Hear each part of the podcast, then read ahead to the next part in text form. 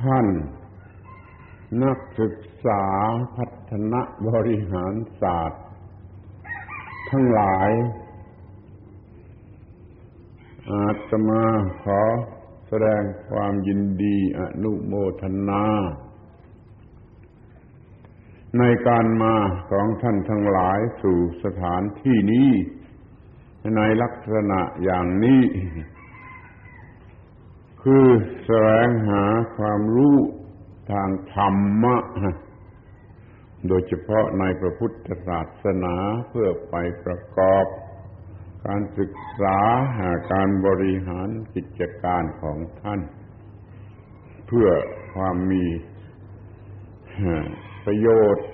หรือมีความสำเร็จที่ดียิ่งขึ้นไป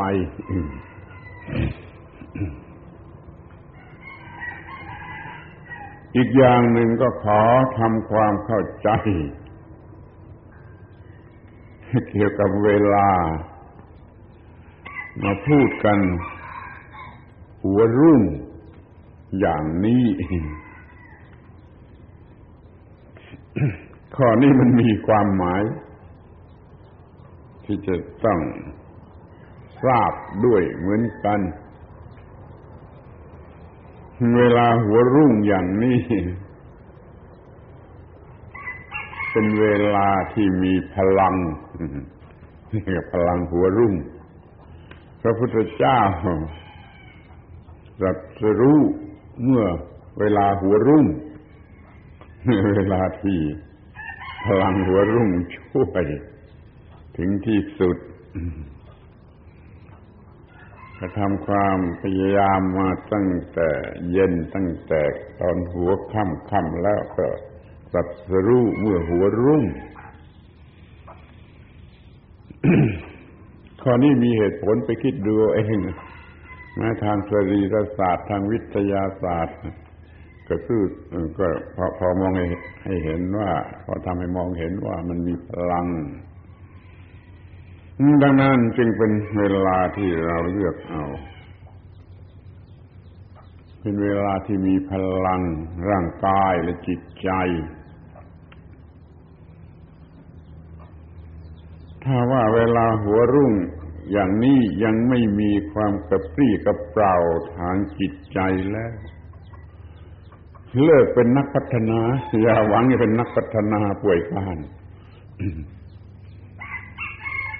ใครก็ตามเถอะขอให้ใช้เวลาที่มีพลังคือหัวรุ่งนี่เป็นประโยชน์ ทีนี้ก็มาถึงเรื่องที่เราจะพูดกันคือเรื่องพัฒนา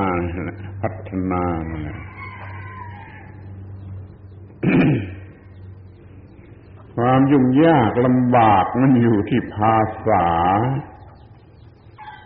ดิ้นได้ความหมายหลายอย่างการใช้ก็เปลี่ยนแปลงโดยเฉพาะอย่างยิ่ง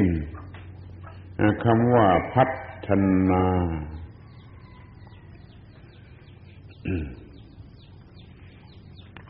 เทคนิคของการพัฒนาทางวิชาการอาตมาพูดไม่เป็นแล้วก็ไม่เคยรู้ท่านทั้งหลายรู้แล้วไม่ต้องพูดก็จะพูดแต่เรื่องที่จะเอาธรรมะในพระศาสนาไปเป็นเครื่องมือหรือผสมกันเป็นแนวทางในการพัฒนา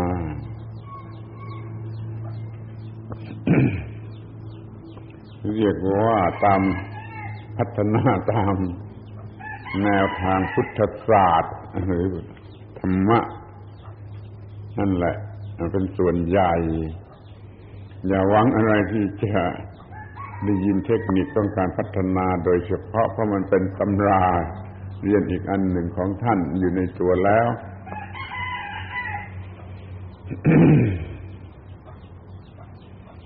คำว่าพัฒนาภาษาคนธรรมดาภาษาชาวบ้านนี่ก็มีความหมายต่างคำว่าพัฒนาในภาษาธรรมภาษาศาสนาก็มีความหมายอย่างหนึ่งพูดตรงๆก็คือว่า ทางภาษาชาวบ้านนี่ก็หมายถึงการพัฒนาทางชาวบ้านตามภาษาชาวบ้านเป็นเรื่องทางวัตถุถ้าเป็นเรื่องทางจิตใจภาษาธรรมะมันก็พัฒนาจิตใจมันเป็นสองพัฒนาอยู่อย่างนี้แล้วดูเหมือนว่าพัฒนาในทางโลกนี่ทางวัตถุนี่มันก็จะเฟ้อจนทำให้โลกยุ่งยากอยู่แล้ว มันจะต้องนึกถึงการพัฒนาทางจิตใจที่จะช่วยป้องกันแก้ไขความยุ่งยากอันนี้กันเสียมากกว่านั่นขอให้ถือว่าเราจะพูดกันในวันนี้ที่นี่นั้นมันเป็นเรื่องพัฒนาในทางภาษาธรรมะคือภาษาจิตใจ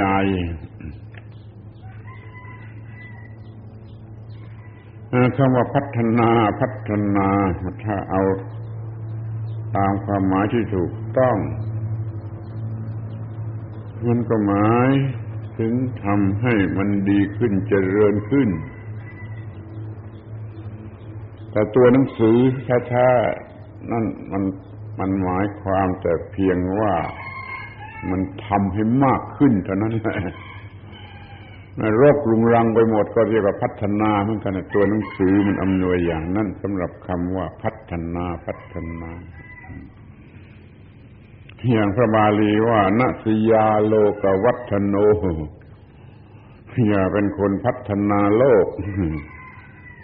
ยกแล้วอย่าทำโลกให้รกรุงรังไปหมดโลกวัฒโน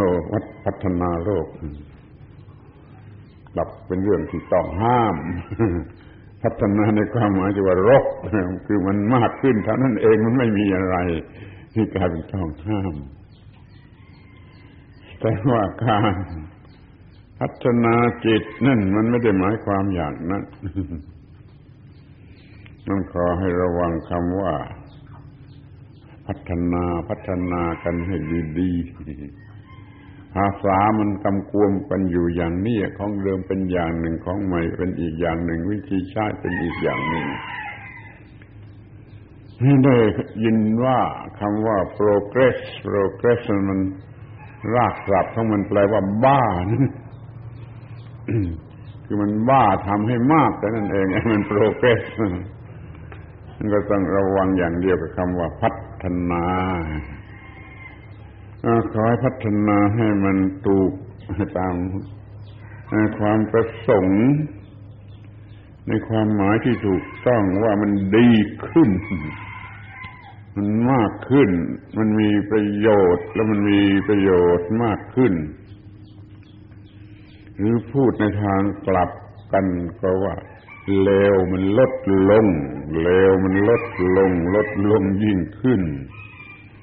โทษอันตรายมันลดลง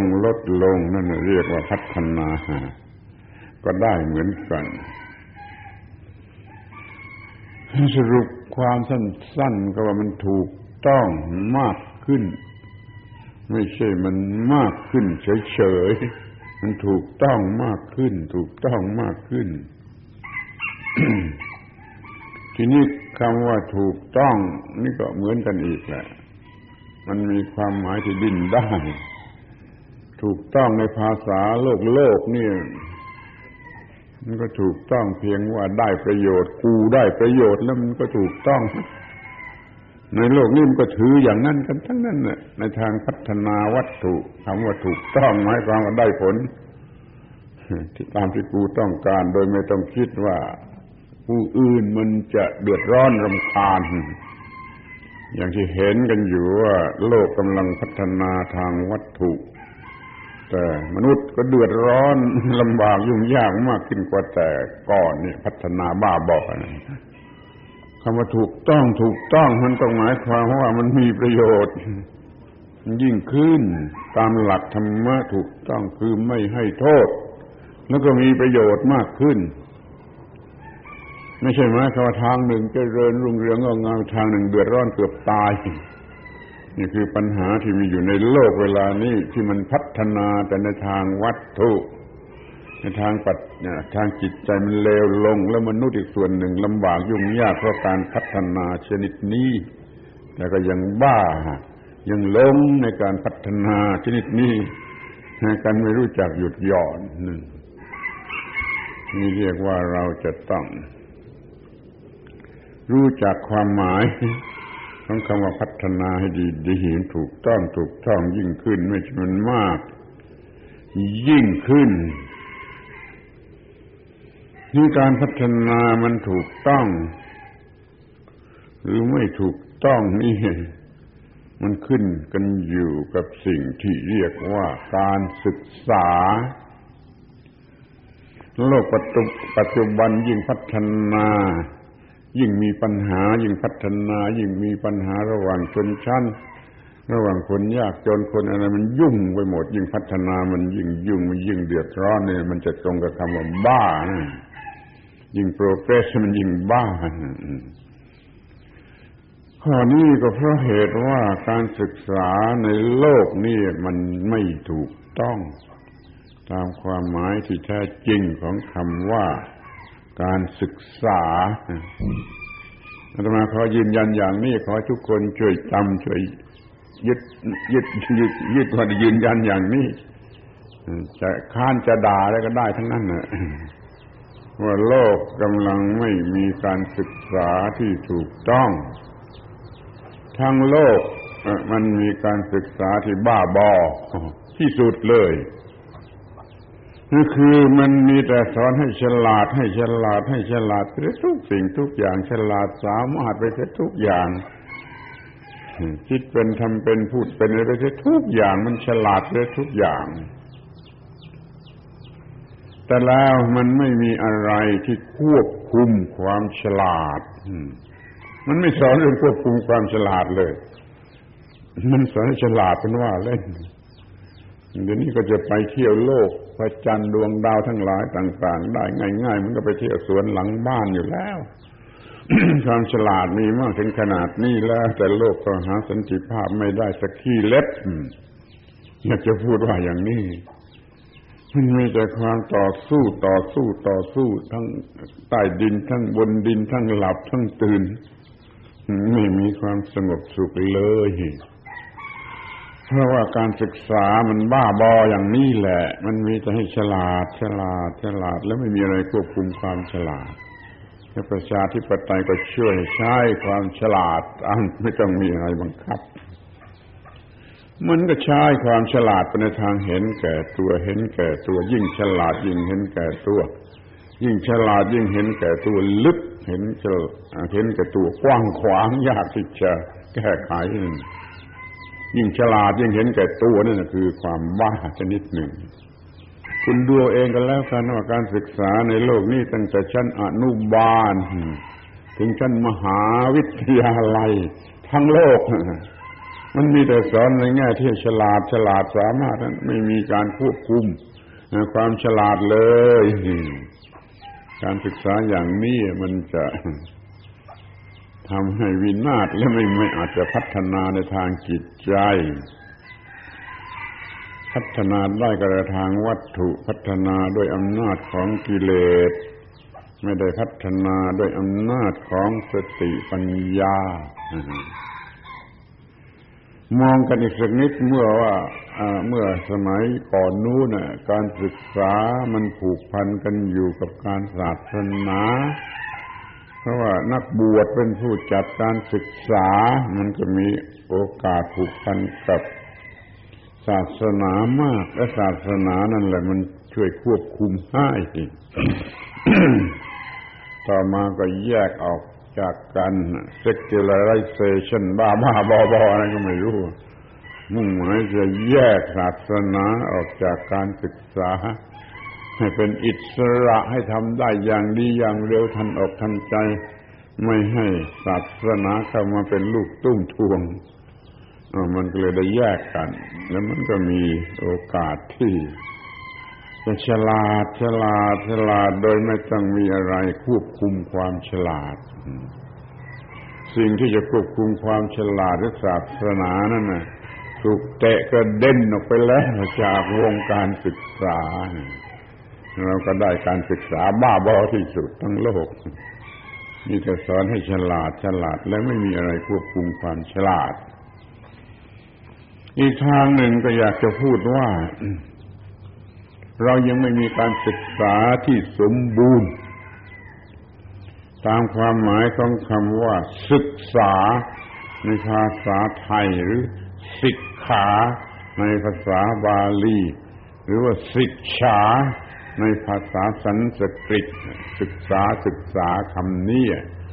มีความหมายพิเศษดีมากเฉพาะและโดยเฉพาะในทางพุทธศาสนาคำว่าศึกษาหรือศิกขามีความหมายเฉพาะไม่ต้องเชื่อใครเอาตามตัวหนังสือเลยเอาตามตัวหนังสือว่าสะเป็นอุปสรรคเป็นพรีฟิกสะแล้วก็สิกขาเป็นสะอิกขาสะตัวพยางค์หนึ่งอิกขาพยางค์คำอิกขาแปลว่าเห็น สะอิกขาเนี่ยมีความหมายว่าดูคำแรกแล้วก็เห็นคำที่สองคำที่สามรู้คำที่สี่ปฏิบัติตามเหตุผลที่รู้มันถึงสี่ขั้นตอนมันต้องดูนะแล้วก็เห็นแล้วก็รู้แล้วก็ปฏิบัติแล้วก็ในตัวเองโดยตัวเองเพื่อตัวเองคำว่าสะนั่นแปลว่าเองก็ได้แปลว่าข้างในก็ได้แปลว่าที่ใกล้ก็ได้นี่เองอิกขะแปลว่าดูว่าเห็นว่ารู้ว่าทำจึงต้องมีการดูอย่างถูกต้องมีการเห็นตามมาเห็นแล้วก็มีความรู้อย่างถูกต้องแล้วจึงมีการกระทำ to look to see to know to commit เราจะจำให้ดีๆมันต่างกันมากมันคนละความหมายนะดูก็ไปนี่ตอนหนึ่งแล้วเห็นก็ได้ไม่เห็นก็ได้นะแต่ต้องเห็นด้วยดูแล้วก็เห็นถ้าเห็นจริงก็ต้องมีความรู้มันจึงจะมีการกระทำที่ถูกต้องรวมกันเป็นสี่ความหมายในตัวเองโดยตนเองเพื่อตนเองและจึงจะเรียกว่าการศึกษาที่ถูกต้องอย่างนี้มันไม่มีโอกาสที่จะดูด้วยตนเองในการศึกษานี่ไม่เคยทำให้ดูด้วยตนเองรู้ตนเองเห็นตนเองมันสอนให้ทำไปเลยมันก็จูงคนให้เดินบางทีคนตาบอดจูงให้ทำไปไม่รู้ไปทางทิศไหนถ้าการศึกษาที่สมบูรณ์คุณจะต้องมีอาการอย่างที่เรียกว่าดูด้วยตนเองโดยตัวเองในตัวเองแล้วก็เห็นว่ามันเป็นอย่างไรแล้วก็มีความรู้เกิดขึ้นว่าอะไรเป็นอย่างไรควรทำอย่างไรแล้วคุณก็ทำ to look to see to know to commit มันก็จะสำเร็จประโยชน์เดี๋ยวนี้เราไม่มีการศึกษาอย่างนี้ไม่เคยดูตัวเองไม่เคยอะไรตัวเองไม่เคยดูหัวแม่เท้าตัวเองจะพัฒนาอะไรกันนะนี่มีการศึกษาที่สมบูรณ์สิตามความหมายสี่ในความหมายนี้ มันฉลาดในการดูแล้วมันจึงจะเห็นถ้าเห็นจริงมันต้องรู้ถ้ามันรู้จริงรู้ถูกต้องมันก็มีเหตุผลในการที่จะบอกได้ว่าจะต้องเว้นอะไรจะต้องทำอะไรจะต้องรักษาอะไรต้องส่งเสริมอะไรแล้วก็กระทำในทางธรรมะก็ปฏิบัติศีลสมาธิปัญญาในทางโลกก็ปฏิบัติคฤหัสถธรรมทั้งปวงให้สำเร็จประโยชน์ที่ขอให้จำไว้ว่าเรามีการศึกษาที่ไม่สมบูรณ์เพราะไม่มีการน ด้วยการดูการเห็นการรู้เสียก่อนแล้วจึงทำการปฏิบัติแล้วการศึกษาชนิดนั้นเพียงเท่านั้นมันก็มีแต่ว่าให้ฉลาดให้ฉลาดให้ฉลาดให้ฉลาดแล้วก็ไม่ควบคุมความฉลาดว่าใช้ความฉลาดเพื่อเห็นแก่ตัว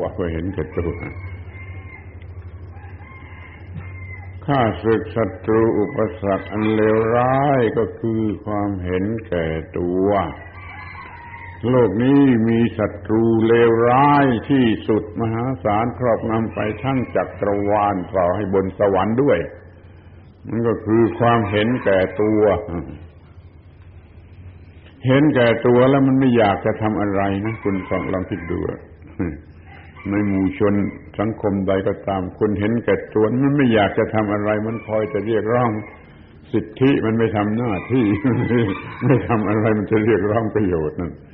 คนเห็นแก่ตัวมันไม่ทำอะไรนี่คนเห็นแก่ตัวมันไม่สามัคคีนะเรียกหาสามัคคีตายก็ไม่ได้อะที่เราจะเรียกร้องสามัคคีช่วยกันรักชาตินี่มันเป็นไปไม่ได้คนเห็นแก่ตัวมันรักตัวมันจะมารักชาติอะไรมันไม่สามัคคีกับใครนะคนเห็นแก่ตัวไม่สามัคคีแล้วคนเห็นแก่ตัวมันเอาเปรียบนะมันเอาเปรียบทุกอย่างทุกประการตามแบบคนเห็นแก่ตัวนี่มันก็คุ้นมั่วปั่นป่วนในจิตใจของมันเองแหละมันก็เสื่อมสุขภาพทางกายทางอนามัยทางจิตนี่มันก็ในที่สุดมันก็ไปจบลงด้วยเป็นบ้าฆ่าตัวตายเป็นบ้าในโรงพยาบาลบ้านะไปดูไปทดสอบดูเถอะมันจะมีมูลมาจากความเห็นแก่ตัวมันหลงทางความเห็นแก่ตัวมันไม่เป็นในทางที่ถูกต้องมันหลงทางมันก็ได้เป็นบ้าแล้วมันก็ได้ฆ่าตัวตายในที่สุดมีน้ำมันจะซ้ำมันจะฆ่าลูกฆ่าเมียฆ่าพ่อฆ่าแม่ฆ่าใครก็ได้คนเห็นแก่ตัว ความเห็นแก่ตัวเป็นศัตรูสำคัญอย่างนี้ที่จริงมันจะทำอะไรมันก็เพื่อกำจัดความเห็นแก่ตัวนี่แหละแต่มันมองไม่เห็นจะพัฒนาก็สร้างความเจริญเพื่อกำจัดความเห็นแก่ตัวนี่แต่จะเอาความเห็นแก่ตัวมาเป็นผู้พัฒนานี่มันก็เลยเกินบ้าไปซะอีก เราจะศึกษาเล่าเรียนให้ความรู้ฉลาดสามารถก็จะช่วยกันกำจัดความเห็นแก่ตัวในโลกนี้ให้หมดสิ้นไปขอให้คุณดูให้ดูอย่างแท้จริงว่าปัญหาทั้งหลายตั้งแต่ปัญหาขี้ผงฝุ่นละอองไปถึงปัญหาใหญ่ปัญหาของโลกทั้งโลกทั้งจักรวาลมันมาจากความเห็นแก่ตัวทั้งนั้นคนเห็นแก่ตัวแล้วมันก็สร้างปัญหายุ่งยากให้คนอื่นลำบากมันสร้างมลภาวะมันทำอะไรทุกอย่างให้คนเขาลำบากมันรวยลัดไม่ทำการทำงานคอยจี้คอยปล้นคอยเอาเปรียบคอยขูดรีดมันศึกษาได้ฉลาดสามารถมันก็ขูดรีดมหาศาลอย่างที่พวกหนึ่งกำลังกอบโกยประโยชน์ในโลกด้วยวิธีการอันฉลาดลึกซึ้งมันจอมเห็นแก่ตัวปรากฏผลวันเดียวนี้มันก็เห็นแก่ตัวฝ่ายนายทุนก็เห็นแก่ตัวฝ่ายชนกรรมาชีพมันก็เห็นแก่ตัวฝ่ายลูกจ้างก็เห็นแก่ตัวฝ่ายนายจ้างก็เห็นแก่ตัวกระทั่งว่าประชาชนทุกคนมันก็เห็นแก่ตัวมันเลือกผู้แทนที่เห็นแก่ตัวมันได้สภาที่เห็นแก่ตัวแล้วก็ต้องไปต่อสู้กับรัฐบาลที่ต้องเห็นแก่ตัวด้วยความจำเป็นเหมือนกันนะทั้งฝ่ายข้านและฝ่ายรัฐบาลเห็นแก่ตัวกันแล้วบ้านเมืองจะเป็นอย่างไรทั้งโลกมันกำลังเป็นอย่างนี้มันเต็มไปด้วยโลกของความเห็นแก่ตัวทุกคนอยากจนมั่งมีอำนาจวาสนาล้วนแต่เห็นแก่ตัวโลกมันจึงเป็นอย่างนี้เดี๋ยวนี้การศึกษาของเรามันบ้าบอซะอีกอย่างที่ว่าแล้วเห็น ฉลาดยิ่งฉลาดยิ่งเห็นแก่ตัวไม่มีอะไรควบคุมความฉลาดนี่ เขาไปเลือกการศึกษาให้ถูกต้องสำหรับเราเป็นการศึกษาที่จะกำจัดความเห็นแก่ตัวมันต้องเป็นการศึกษาที่กำจัดความเห็นแก่ตัว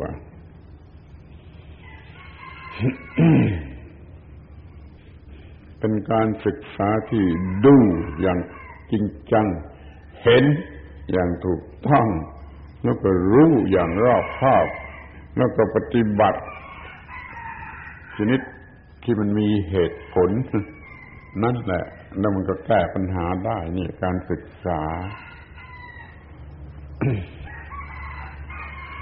ทีนี้ก็จะพูดถึงคำถัดไปว่าบริหารตัวหนังสือก็นำไปได้หมดนำมาได้หมด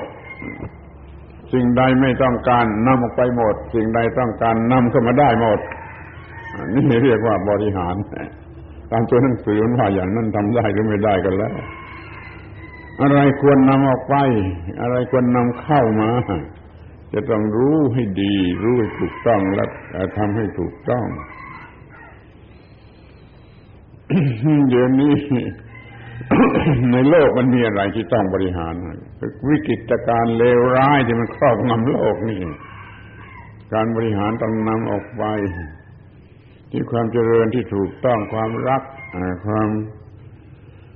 ช่วยกันจัดโลกให้มันงดงามช่วยกันทำโลกให้มันงดงามนั่นน่ะคือสิ่งที่จะต้องนำเข้ามาเดี๋ยวนี้วิกฤตการณ์ทั้งหลายในโลกกำลังมากเหลือเกินการบริหารก็จะเป็นการกำจัดวิกฤตการณ์เสียมากกว่าที่จะนำสิ่งที่น่ารักน่าพอใจน่าปรารถนาเข้ามาได้โลกกำลังมีปัญหามีวิกฤตการณ์ชนิดที่เป็นปัญหาการบริหารนี่มันจะต้องเอาไอ้เลวร้ายออกไปเอาที่ควรประสงค์เข้ามาแต่เราก็ประสบปัญหาอย่างเดียวกันอีกปัญหาอย่างเดียวกันที่การศึกษามันบ้าบอๆนี่มันก็บริหารไม่ไหวบริหารยากพัฒนาไม่ได้ก็คือบริหารไม่ได้ทีนี้คำว่าศาสตร์เพราะมีข้อคุณมีคำพูดว่าบริหารศาสตร์มันก็มาพิจารณาถึงคำว่าศาสตร์กันสักบ้างศาสตระนี่คำนี้มันก็มีความหมายเป็นสองชั้นอย่างเดียวกันอีกคำว่าศาสตร์ภาษาชาวบ้านก็อย่างภาษาธรรมะก็อย่างเฉพาะตัวหนังสือก่อนนะว่าศาสตระนี่แปลว่าของมีคมที่จะตัดจะเฉือนออกไปนี่รักษาของมีคมคำว่าอาวุธนั่นแปลว่าใช้ในที่ไกลคำว่าศาสตร์ใช้กับมือเนี่ยเรียกว่าศาสตร์แต่อาวุธมันไปใช้ในที่ไกลใช้ไปจากที่ไกลเอามารวมกันก็ได้อาวุธมันก็เป็นศาสตร์ได้เหมือนกันเพราะมันตัดปัญหาได้แต่ตัวหนังสือแท้ๆของเขาว่าศาสตร์นั่นแปลว่าตัดลงไปด้วยของที่มีคมที่เรียกว่าศาสตร์หรือศาสตรา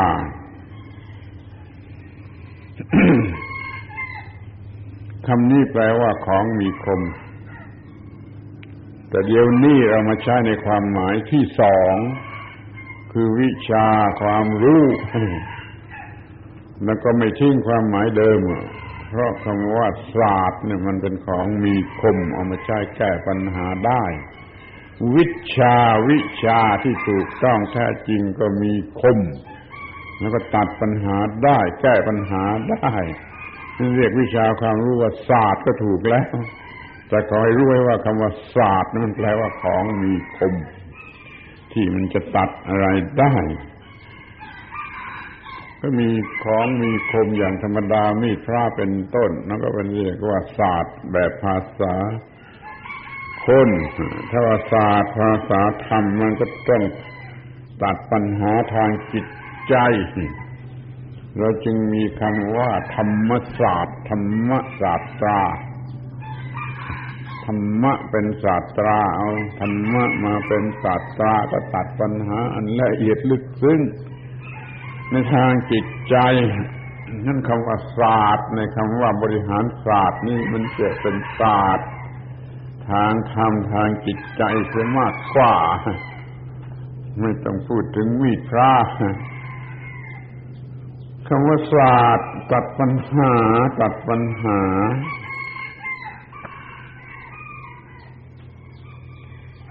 แล้วบางคนอาจจะสงสัยว่าทำไมมีคำว่าไสยศาสตร์ไสยศาสตร์มีคำว่าพุทธศาสตร์ตัดปัญหาอย่างพุทธะไสยศาสตร์ตัดปัญหาอย่างไสยะพุทธะแปลว่าคนตื่นตั้งแต่ตีสามตีสี่นี่ก็มันตื่นจากหลับก็แล้วกันพุทธศาสตร์สำหรับคนตื่นไสยะแปลว่าหลับไสยศาสตร์แปลว่าศาสตร์ของคนหลับศาสตราของคนตื่นเรียกว่าพุทธศาสตร์ศาสตราของคนหลับเรียกว่าไสยศาสตร์คือยังไม่รู้อะไรตามที่เป็นจริงยังหลับอยู่ในทางจิตทางวิญญาณปัญญาอ่อนทั้งหลายนะเรียกว่าหลับอยู่ในทางวิญญาณมันเอาไปไหนไม่ได้มันต้องมีอยู่ในโลกนี่ปัญญาอ่อนทั้งหลายต้องมีอยู่ในโลกมันต้องมีศาสตร์สำหรับพวกนี้เรียกว่าไสยศาสตร์และสำหรับผู้เฉลียวฉลาดเรียกว่าพุทธศาสตร์แต่จะเป็นพุทธศาสตร์หรือไสยศาสตร์ก็ตามต้องตัดปัญหาทั้งนั้นแหละปัญญาอ่อนก็ตัดไปอย่างปัญญาอ่อนตามแบบไสยศาสตร์แต่นี่เราหมายถึงพุทธศาสตร์ที่จะต้องตัดเห็นได้โดยแท้จริง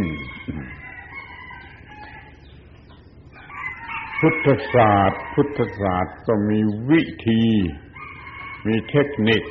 มีวิธีการมีเทคนิคจึงจะ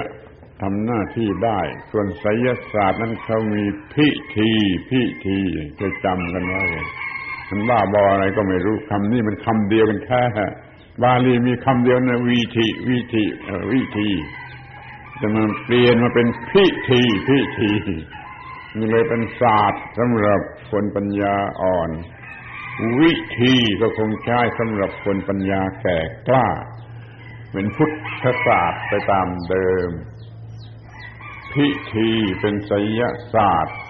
วิธีเป็นพุทธศาสตร์นั่นคำว่าศาสตร์ของท่านทั้งหลายคือพัฒนาบริหารศาสตร์หรือศาสตร์อะไรก็ตามมันต้องเป็นวิธีมันต้องเป็นเทคนิคที่ประกอบอยู่ด้วยสติปัญญามันไม่ใช่พิธีที่ต้องขึ้นไกลออกไปนั่นจะเรียกว่าไสยศาสตร์ไม่เอาศาสตร์คำนี้ต้องใช้กับสติปัญญามีสติปัญญาเป็นศาสตรามีปัญญาเป็นศาสตรามีปัญญาเป็นอาวุธเรียกว่ามีธรรมะเป็นศาสตราคำว่าศาสตร์ของเราต้องเป็นอย่างนี้ ถ้าเป็นพุทธศาสตร์มันใช้วิธีมันต้องมีเทคนิคเฉพาะถ้าเป็นไสยศาสตร์มันก็มีพิธีรีตองทำตามกันมาโดยไม่ต้องมีเหตุผลอะไรก็ได้นอกจากความเชื่อแล้วก็ตัดปัญหาได้ระดับหนึ่งขณะคือของคนปัญญาอ่อนนี่อาจจะตัดปัญหาชั้นสูงของคนปัญญาแก่กล้าเลยจะพูดถึงคำว่าพุทธวิธีกันบ้างเมื่อพูดถึงคำว่าพุทธศาสตร์แล้วก็จะใช้คำว่าพุทธวิธีกันบ้างวิธีที่พระพุทธเจ้าท่านใช้ก็ได้หรือว่าเป็นวิธีของคนปัญญาแก่กล้าหรือของชาวพุทธทั้งหลายก็ได้จะเรียกว่าศาสตร์พุทธศาสตร์ก็ได้พุทธวิธีก็ได้มันก็ในความหมายอย่างเดียวกันเครื่องมือของชาวพุทธ ในการที่จะแก้ปัญหามันก็คือสิ่งที่ตรงกันข้ามจากสิ่งที่มันเป็นตัวปัญหานั้นพุทธวิธีของเราจึงมีอยู่ที่ทำความไม่เห็นแก่ตัวในความเห็นแก่ตัวเป็นความเลวร้ายเป็นตัวปัญหาเป็นศัตรูสิ่งที่จะกำจัดก็ต้องเป็นตรงกันข้ามคือไม่เห็นแก่ตัวแล้วก็เกิดสิ่งใหม่คือเพื่อนเกิดแต่เจ็บตายซึ่งมีแต่ในหมู่ชาวพุทธเพื่อนเกิดแก่เจ็บตายเขามีแต่เพื่อนกินเหล้าเพื่อนเล่นการพนันเพื่อนก็ตามใจเขาแต่เรามีเพื่อนเกิดแก่เจ็บตายมีความรักมีความผูกพันช่วยกันแก้ปัญหา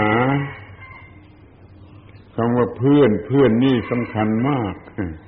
ความหมายกว้างมากเสียเวลาพูดกันสักหน่อยก็ได้สำหรับทางภาษาความหมายคุณค่าของคำว่าเพื่อนปรากฏอยู่ในวรรณกรรมของภาษาอินเดีย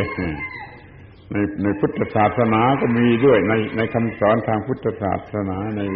คำพีชาดกนี่ก็มีเล่าเรื่องให้จำง่ายว่าลูกเศรษฐี4คนลูกเศรษฐี4คนพ่อแม่เดียวกันมันมี4คนมันต่างกันมากมันออกไปเที่ยวริมป่าริมเมืองคือริมป่าแล้วก็พบนายพรานไปล่าเนื้อได้เนื้อมาเต็มเกวียนเลยขับเข้ามาในเมืองไอ้ลูกเศรษฐีเหล่านี้มันก็ท้าพนันกันว่าใครจะเก่งกว่าใคร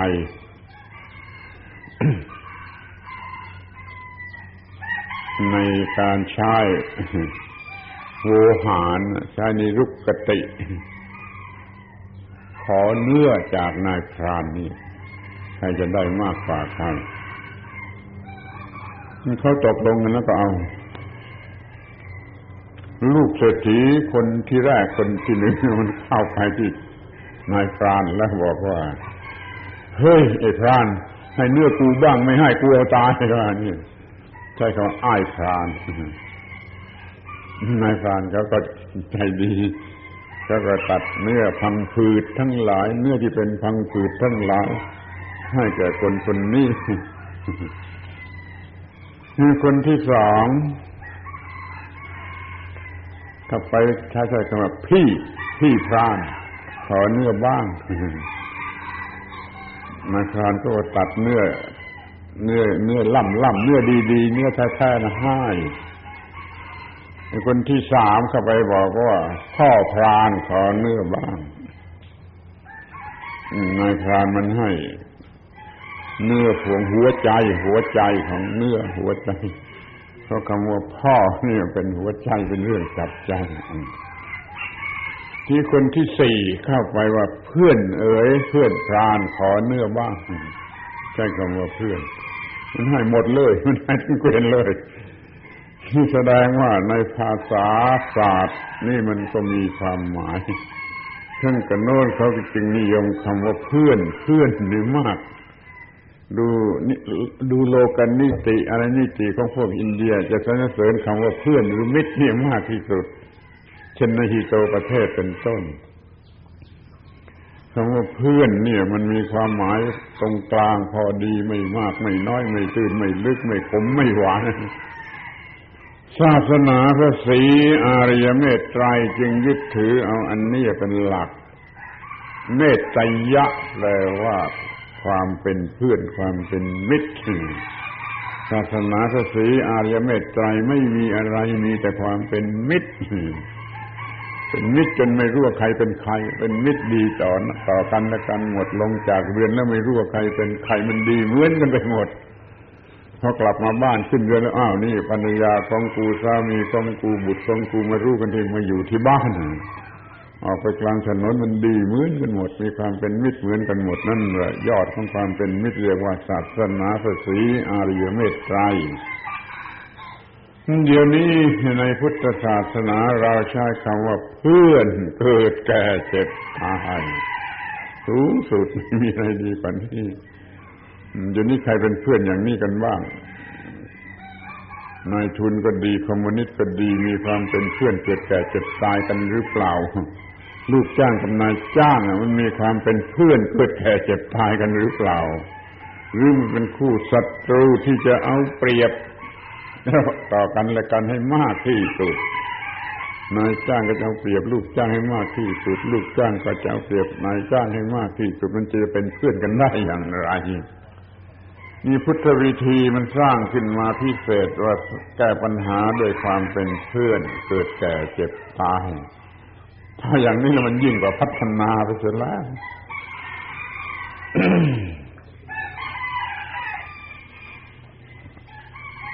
สร้างความเป็นเพื่อนเกิดแก่เจ็บตายนี่เป็นพุทธวิธีคือมันตัดต้นเหตุตัดต้นเหตุของไอ้ความยุ่งยากลำบากนั่นคือพัฒนาคุณจะเชื่อหรือจะชอบหรือไม่ก็ตามใจอยากจะบอกว่าการพัฒนาที่แท้จริงนั้นคือการตัดต้นเหตุแห่งปัญหาระดมทุ่มเทกำลังทั้งหมดลงไปที่ต้นเหตุแห่งปัญหาแล้วตัดต้นเหตุเหล่านั้นเสียให้หมดนั่นแหละคือการพัฒนาอย่างพุทธวิธีอย่างพุทธศาสตร์อย่างธรรมศาสตร์ตัดต้นเหตุแห่งปัญหาคือพัฒนาแล้วก็จะต้องใช้เครื่องมืออย่างที่กล่าวมาแล้วอย่างถูกต้องคือมีการศึกษาที่มันถูกต้องศึกษาที่ถูกต้องไม่ใช่ศึกษาบ้าศึกษาที่ฉลาดและมีอะไรควบคุมความฉลาดเนี่ยมันจึงจะตัดต้นเหตุแห่งปัญหาถ้ามันต้องพอดีด้วยหัวใจธรรมะหัวใจพระพุทธศาสนาก็คือความพอดีขาดไม่ได้เกินไม่ได้เคร่งก็ไม่ได้หย่อนก็ไม่ได้ไอ้พวกบ้ามันอวดเคร่งแล้วมันว่าปฏิบัติดีที่สุดแต่ในพุทธศาสนาไม่ต้องการความเคร่งไม่ต้องการความเครียดต้องการความถูกต้องคือพอดีอย่ามาอวดเคร่งแล้วก็อย่ามาทำให้หย่อนแต่ขอให้ทำให้พอดีเรียกว่ามัชชิมาไม่ขาดไม่เกินไม่ย่อไม่หย่อนไม่สูงไม่ต่ำไม่ทุกไม่อย่างมันก็พอดีก็มีการใช้ธรรมะสำหรับแก้ปัญหาทั้งหลายไม่ต้องพูดแล้วคงจะเรียนมาพอแล้วถ้ามันคงเรียนกันมาแต่ชั้นประถมมัธยมเพราะว่ามีอิทธิบาทสี่สันทวิริยะจิตตวิมังสามีคฤหัสถธรรมสี่สัจจะธรรมะกันตีจาคะมีสัพปริสธรรมเจ็ดเป็นผู้รู้เหตุรู้ผลรู้ตนรู้ประมาณรู้การเวลารู้อัตราที่พอดีรู้บริษัทรู้บุคคลเหล่านี้คงจะมีอยู่ในสมุดจดแล้วแต่ก็คงจะปิดอยู่ในสมุดนะมันเอามาใช้ถ้ามาใช้คงจะแก้ปัญหาได้นี่ก็มีธรรมะเป็นพุทธวิธีอีกข้อหนึ่งในธรรมะสูงสุดที่พระพุทธเจ้าท่านได้ตรัสและได้ทรงกระทำให้เป็นทิฏฐานุคติคือตัวอย่างที่ดีคือเราจะไม่มีการขัดแย้งขอให้จำไว้ว่าคำว่าไม่ทำการขัดแย้งเป็นหลักธรรมสูงสุดในพระพุทธศาสนาที่พระพุทธเจ้าท่านเคยใช้แล้วก็ท่านหวังว่าเราทั้งหลายจะปฏิบัติตามพระพุทธเจ้าเกิดขึ้นในประเทศอินเดียสมัยนั้นในหมู่ชน ที่เขามีความรู้อย่างอื่นมีความคิดอย่างอื่นมีความเชื่ออย่างอื่นที่มันตรงกันข้ามกับพุทธศาสนาเช่นเขาว่ามันมีนรกอยู่ใต้ดินสวรรค์อยู่บนฟ้าพระพุทธเจ้าว่านรกสวรรค์อยู่ที่ตาหูจมูกลิ้นกายใจนี่มันไม่ตรงกันขนาดนี้อะไรที่มันไม่ตรงกันอย่างนี้มีมากแต่พระพุทธเจ้าจะไม่มีคำพูดที่เป็นการขัดแย้งพระพุทธเจ้าจะไม่มีคำพูดว่าของแกผิดของฉันถูกไม่มีอย่างนี้ท่านก็พูดไปตามที่ท่านประสงค์จะพูดไม่ไปคำไม่ให้คำขัดแย้งเกิดขึ้นว่าของเขาผิดของฉันถูกมันจึงสั่งสอนได้โดยปลอดภัยไม่ถูกอันตรายอะไรอย่างศาสดาบางองค์แล้วท่านตรัสว่าอย่าทำความขัดแย้งตถาคตไม่กล่าวคำขัดแย้งกับใครๆในโลกทั้งเทวโลกมารโลกพรหมโลกอุสัตพร้อมทั้งสมณพราหมณ์คือทั้งหมดไม่กล่าวคำขัดแย้งเมื่อมีอะไรก็ว่าไปว่าไปเขาเห็นด้วยเขาก็ปฏิบัติตามเราแสดงให้เห็นว่าดีกว่าเขาก็ปฏิบัติตามอย่าไปพูดว่าของเขาผิดของฉันถูกคำขัดแย้งนี่เป็นเรียกว่าอุปัฏฐวะเป็นบาลีเรียกว่าอุปัฏฐวะเป็นภาษาไทยว่าอุบาทอุปัฏฐวะกับอุบาทมันคำเดียวกันมีการขัดแย้งที่ไหนมีอุบาทที่นั่นเพราะว่าคำขัดแย้งเป็นจุดตั้งต้นของการกระทบกันฆ่าฟันกันอะไรกันมันเป็นอุบาทจะเป็นทางวัตถุทางจิตใจทางอะไรมันอุบาทไปหมดแต่ถ้ามันขัดแย้งก็ฆ่ากันไม่ได้แม้แต่ทางวัตถุเนี่ยถ้ามันขัดแย้งกันก็ฆ่ากันไม่ได้บุคคลก็เหมือนกันขัดแย้งก็ฆ่ากันไม่ได้สติปัญญาขัดแย้งกันฆ่ากันไม่ได้นั่นอย่าพูดออกมาท่านอย่าใช้คำขัดแย้งในการพัฒนาช่วยคิดในดีๆว่าไม่มีการขัดแย้งนี่เกิดแต่การทำความเข้าใจที่สุดให้เห็นว่ามันดีกว่าถูกต้องกว่าสำเร็จประโยชน์กว่าแล้วคนเขาก็ทำตามเองนี่เรียกว่าพุทธวิธี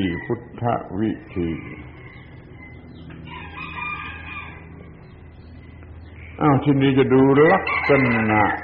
ของวิธีรูปแบบของวิธีแบ่งได้เป็นสามอย่างต่อสู้หมายความว่ามันต้องต่อสู้ด้วยธรรมะด้วยความถูกต้องต่อสู้อย่างอหิงสา Non-violence คำนี้ดีที่สุดไม่เบียดเบียนนั่นแหละคือการต่อสู้ที่ดีเป็นการต่อสู้ที่ดีทำความเข้าใจกันก็สามารถจะเลิกล้างในสิ่งต่างๆที่มันจะเลิกล้างของเก่าที่ควรละมันขวางทางอยู่นั่นก็ต้องต่อสู้โดยวิธีที่ไม่เกิดการฆ่าฟันอย่างเมืองไทยเรานี่ก็มีปัญหามากเหมือนกันในส่วนลึกนะเพราะว่าลัทธิฮินดูก็มาสอนไว้ก่อนอย่างมีตัวตนลัทธิฮินดูมาก่อนพุทธมาสู่ดินแดนสุวรรณภูมิมาก่อนพุทธมาสอนเรื่องมีตัวตนอย่างเต็มที่พุทธมาทีหลังจะต้องมาสอนหน่อยเรื่องไม่ใช่ตัวตนคือหรือไม่มีสิ่งที่เป็นตัวตนที่แท้จริงมันก็มีการต่อสู้นี่มันไม่สำเร็จจนบัดนี้ประชาชนยังมีตัวตนคือการต่อสู้มันเป็นสิ่งที่ต้องมีเมื่อต่อสู้แล้วมันจะต้องมีการสร้างสรรค์หลังจากการต่อสู้มันยังมีเหลืออยู่สำหรับจะต้องสร้างสรรค์เพิ่มเติมไม่เกิดปัญหาขึ้นมาอีกให้มันก้าวหน้าไปด้วยดี มิฉะนั้นมันจะไม่รู้จักจบปัญหาเก่าไม่ทันสิ้นไปปัญหาใหม่ก็มาแล้วมันก็แย่มากต่อสู้เสร็จแล้วต้องสร้างสรรค์สร้างสรรค์เสร็จแล้วต้องรักษาต้องป้องกันต้องคุ้มครองต้องรักษากิจการใดๆที่จะเป็นการพัฒนามันจะต้องประสบกับการต่อสู้และประสบกับการสร้างสรรค์และประสบกับการรักษาคุ้มครองป้องกันมันจะต้องไม่งมงายไม่งมงายรักษาอย่างงมงายจนเป็นคำหัวเราะเยาะเป็นพวกอนุรักษ์นิยมคอนเซอร์วาทีฟเป็นพวกอย่างนี้ก็ไม่ไหวเหมือนกันออร์ทอดอกนี่มันก็เป็นทีหน้าหัวเราะเยาะมันก็ถูกต้องมีเหตุผลแสดงอยู่เสมอไปในการที่จะรักษา สิ่งที่ได้สร้างขึ้นมาแล้วอย่างถูกต้อง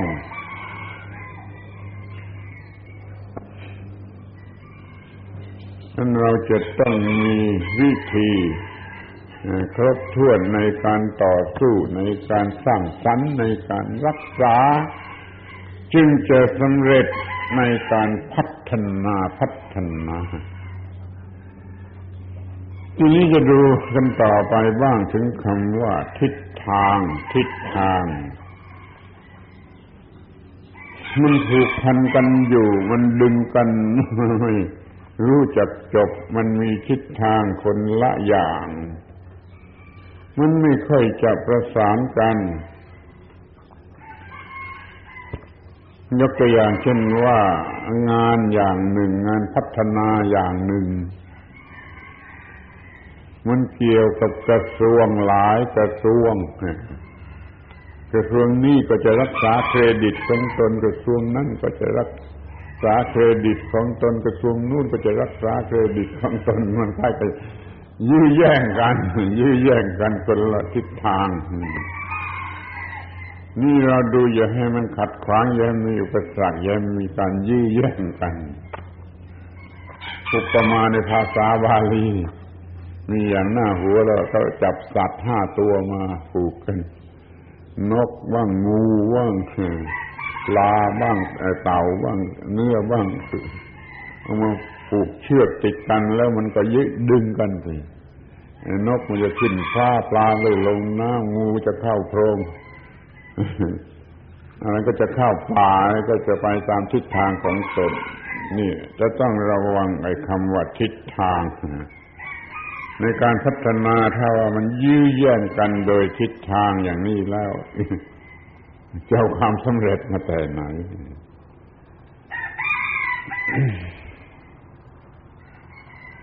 มันไม่ได้มีทางเดียวซะด้วยมันมีหลายทางที่จะพัฒนา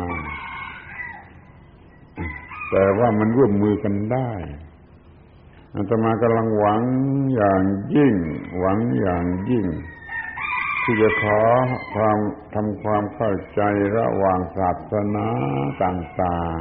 ๆมาร่วมมือกันแก้ปัญหาของโลกคือความเห็นแก่ตัวเราไม่อาจจะรวมศาสนาแล้วมันทำไม่ได้ละรวมศาสนามันทำไม่ได้แต่ว่าขอความร่วมมือมาช่วยกันแก้ปัญหาอย่างเดียวกันแล้วก็ได้คือช่วยกันกำจัดความเห็นแก่ตัวนี่เรามาจากทิศทางต่างกันมาสู่จุดหมายอย่างเดียวกันคือกำจัดความเห็นแก่ตัวนี่มันใช้ทิศทางให้ถูกต้องแก้ปัญหาของทิศทางให้ถูกต้องทีนี้ก็จะมาถึงคำว่าเหตุผลในการพัฒนา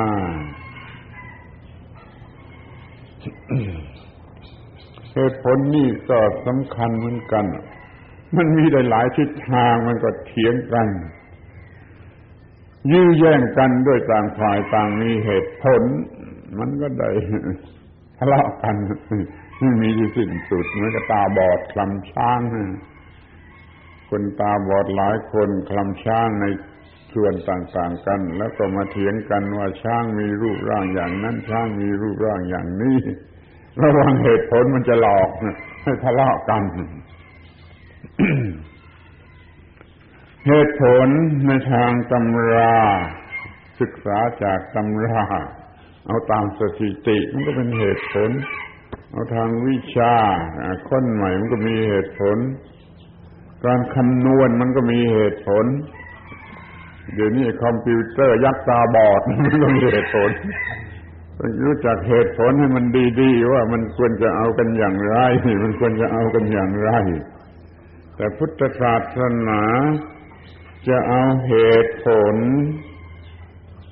ที่มันแสดงอยู่ที่มันเองมันจะแสดงอยู่ว่าอันอย่างนี้อะไรจะเกิดขึ้นทำอย่างนี้แล้วอะไรจะเกิดขึ้นทำอย่างนี้แล้วอะไรจะเกิดขึ้นไม่ต้องเชื่อให้มันงมงายนี่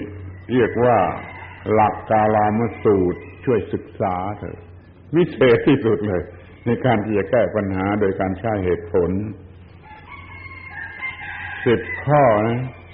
ข้อที่1อย่ารับเอามาเชื่อมาปฏิบัติมายึดถือเพราะเหตุว่า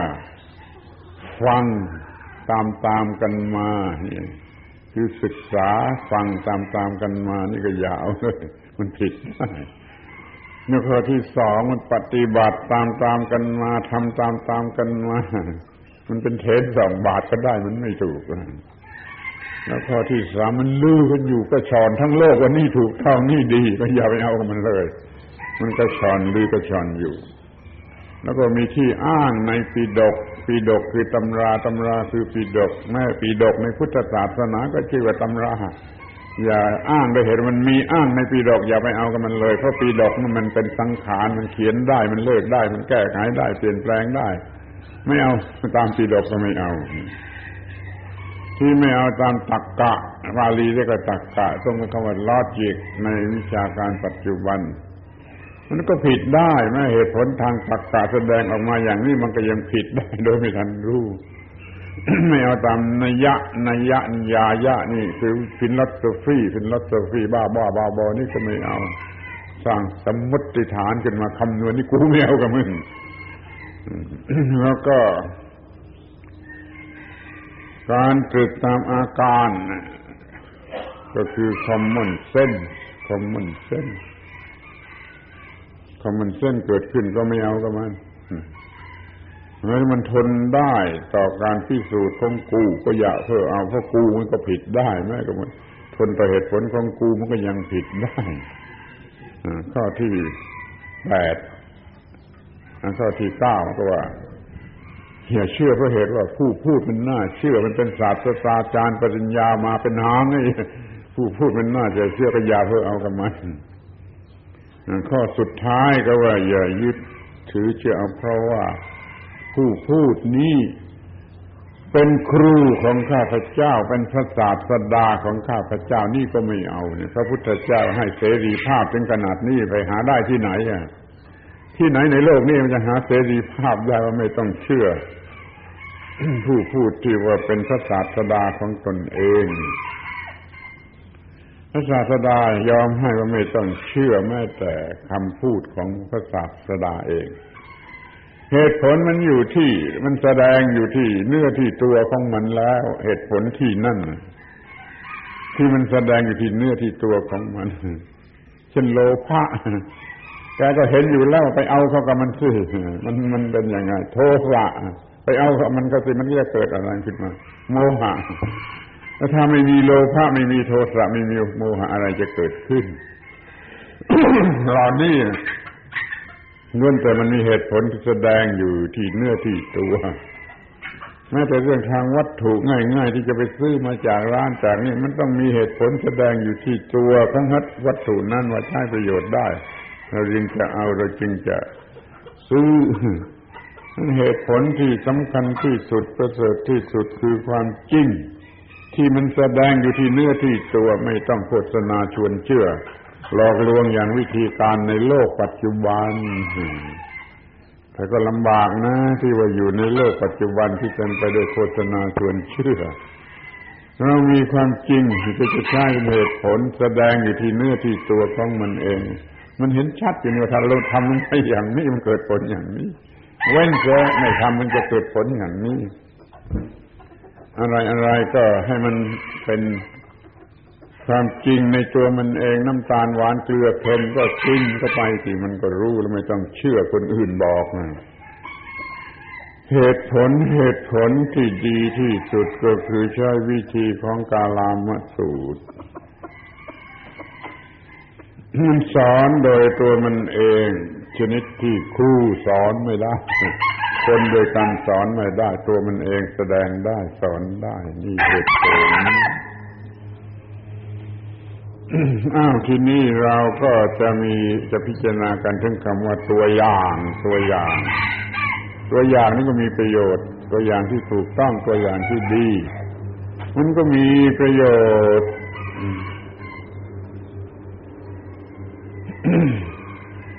เราจะต้องมีตัวอย่างที่มีเหตุผลตัวเหตุผลที่แสดงอยู่นั่นแหละเป็นเครื่องพิสูจน์ว่ามันได้เคยถูกต้องมาแล้วหรือมันเป็นของธรรมชาติมันเป็นอย่างนี้เองเราเรียนประวัติศาสตร์กันอย่างเป็นวิชาสำคัญที่สุดประวัติศาสตร์โลกประวัติศาสตร์อะไรในอดีตก็จะหาพบตัวอย่างแต่เราเรียนกันผิดเรียนกันด้วยกิเลสตัณหามันไปได้ตัวอย่างแห่งความเห็นแก่ตัวได้ตัวอย่างแห่งการคดโกงเอาเปรียบมามันหาตัวอย่างที่จะเอาเปรียบผู้อื่นต่อไปใช้ความเห็นแก่ตัวต่อไป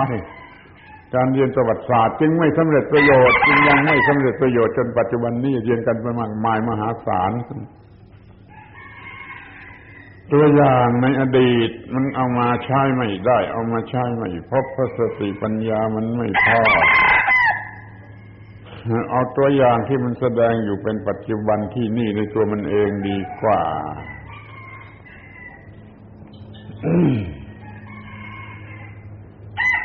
เดี๋ยวนี้เราจะเอาตัวอย่างไทยเพียงการศึกษาเล่าเรียนเอาปริญญามาชูแล้วก็จะให้ถือเป็นตัวอย่างอย่างนี้ก็ดูมันเป็นอย่างไรมันกำลังมีอยู่อย่างไรปริญญาบัตรจะเต็มโลกอยู่แล้วมันก็เป็นตัวอย่างอะไรได้บ้างก็คอยที่ตัว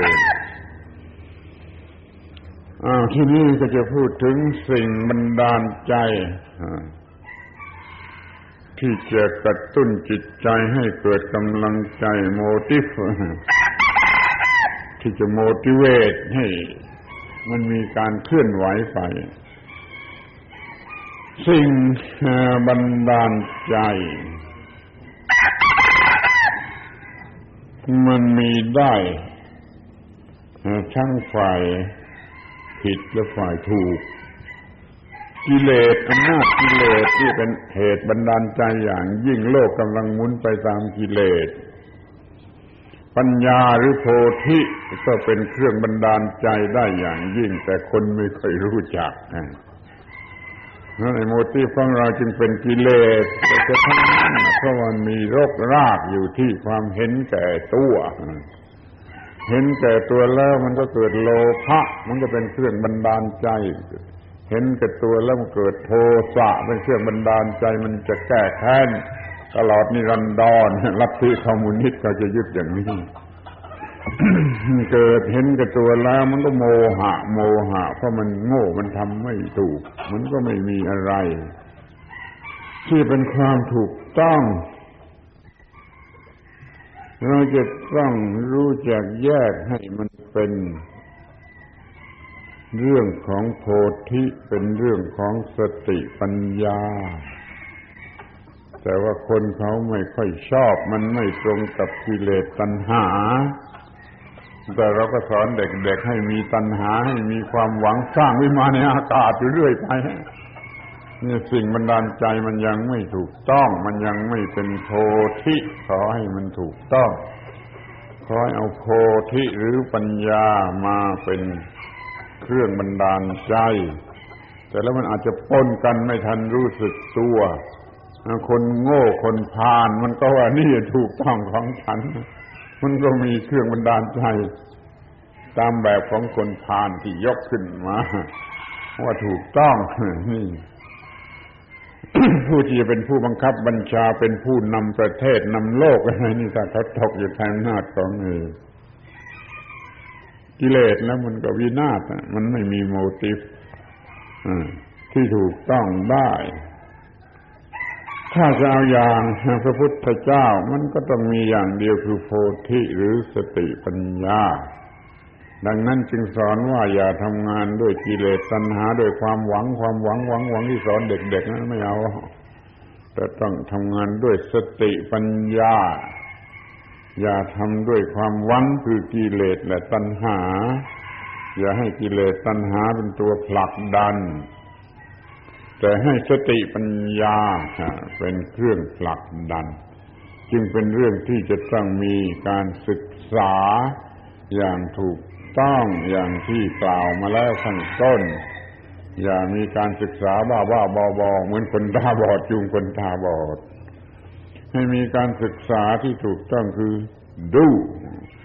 เห็นแล้วก็รู้แล้วก็ทำนั่นแหละมันมีโมทีฟที่มาจากการศึกษาหลังจากการดูการเห็นการรู้มันก็มีโมทีฟได้ในตัวมันเองทีนี้ก็จะพูดถึงสิ่งที่ต้องพัฒนา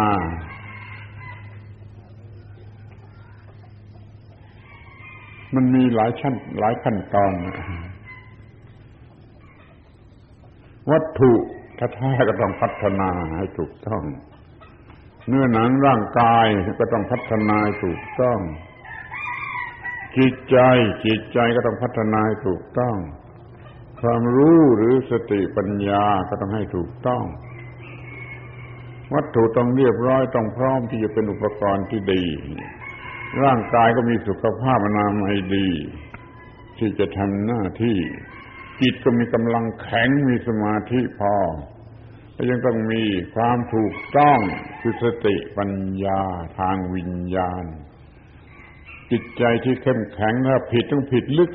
มันไม่พอเพียงแต่ว่าจิตใจมันมีกำลังอ่ะมันต้องมีความถูกต้องมีสติปัญญาทางวิญญาณถูกต้องนี่ต้องพัฒนาครบถ้วนทั้งสี่อย่างทั้งทางวัตถุทั้งทางร่างกายทั้งทางจิตใจทั้งทางสติปัญญา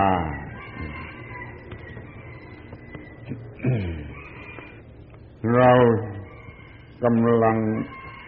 ต้องใช้คำอะไรบ้าหรือหลงพัฒนาแต่ทางวัตถุเพราะว่าโลกมันตกอยู่ในกำมือของคนโลกคนเห็นแก่ตัวคนเห็นแก่ตัวเขาพัฒนาเพื่อประโยชน์ของตัวกิจกรรมอุตสาหกรรมที่บ้ากันนักอย่าไปบ้ากับมันเลยมันเกินมันใช้เป็นเครื่องมือพัฒนา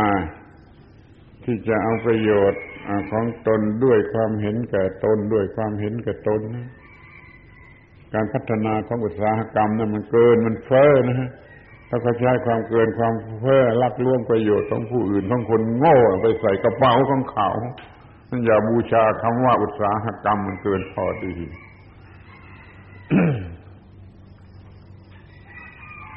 พัฒนาแต่วัตถุมันก็เจริญแต่วัตถุมันก็ส่งเสริมความเห็นแก่ตัวมันส่งเสริมความเห็นแก่ตัวแล้วมีอะไรผลเดี๋ยวนี้โลกต้องสร้างเรือนจำเพิ่มขึ้นเรือนจำไม่พอสถานีตำรวจเพิ่มขึ้นเพราะอาชญากรรมมันมากขึ้นสร้างศาลเพิ่มขึ้นและที่น่าหัวที่สุดคือจะต้องสร้างโรงพยาบาลบ้าเพิ่มขึ้นเพราะว่าคนที่มันกำลังพร้อมที่จะเป็นบ้านะระวังให้ดีๆมันเพิ่มขึ้นมันจะมีอยู่ในพวกเราก็ได้อนาคตที่มันพร้อมที่จะบ้า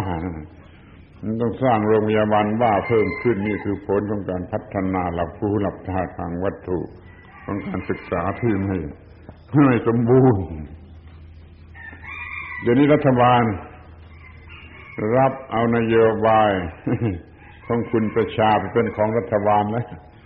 พัฒนาแผ่นดินทำให้เป็นแผ่นดินทอง มันกลัวจะเป็นทองแดงทองเหลืองซะมากกว่าเป็นทองกะไหลซะมากกว่าพัฒนาถูกต้องมันจริงจะเป็นทองคำพัฒนาให้มันถูกต้องพัฒนาให้มันถูกต้องอย่าให้มันเป็นเรื่องเพิ่มคุกเพิ่มตารางเพิ่มศาลเพิ่มเรือนจำเพิ่มโรงพยาบาลบ้านที่สุดมันเพิ่มอาชญากรการพัฒนาที่ไม่ถูกต้องมันเพิ่มอาชญากรไม่ต้องเพิ่มคุกเพิ่มเรือนจำเพิ่มศาลเพิ่มโรงพยาบาลบ้าในที่สุด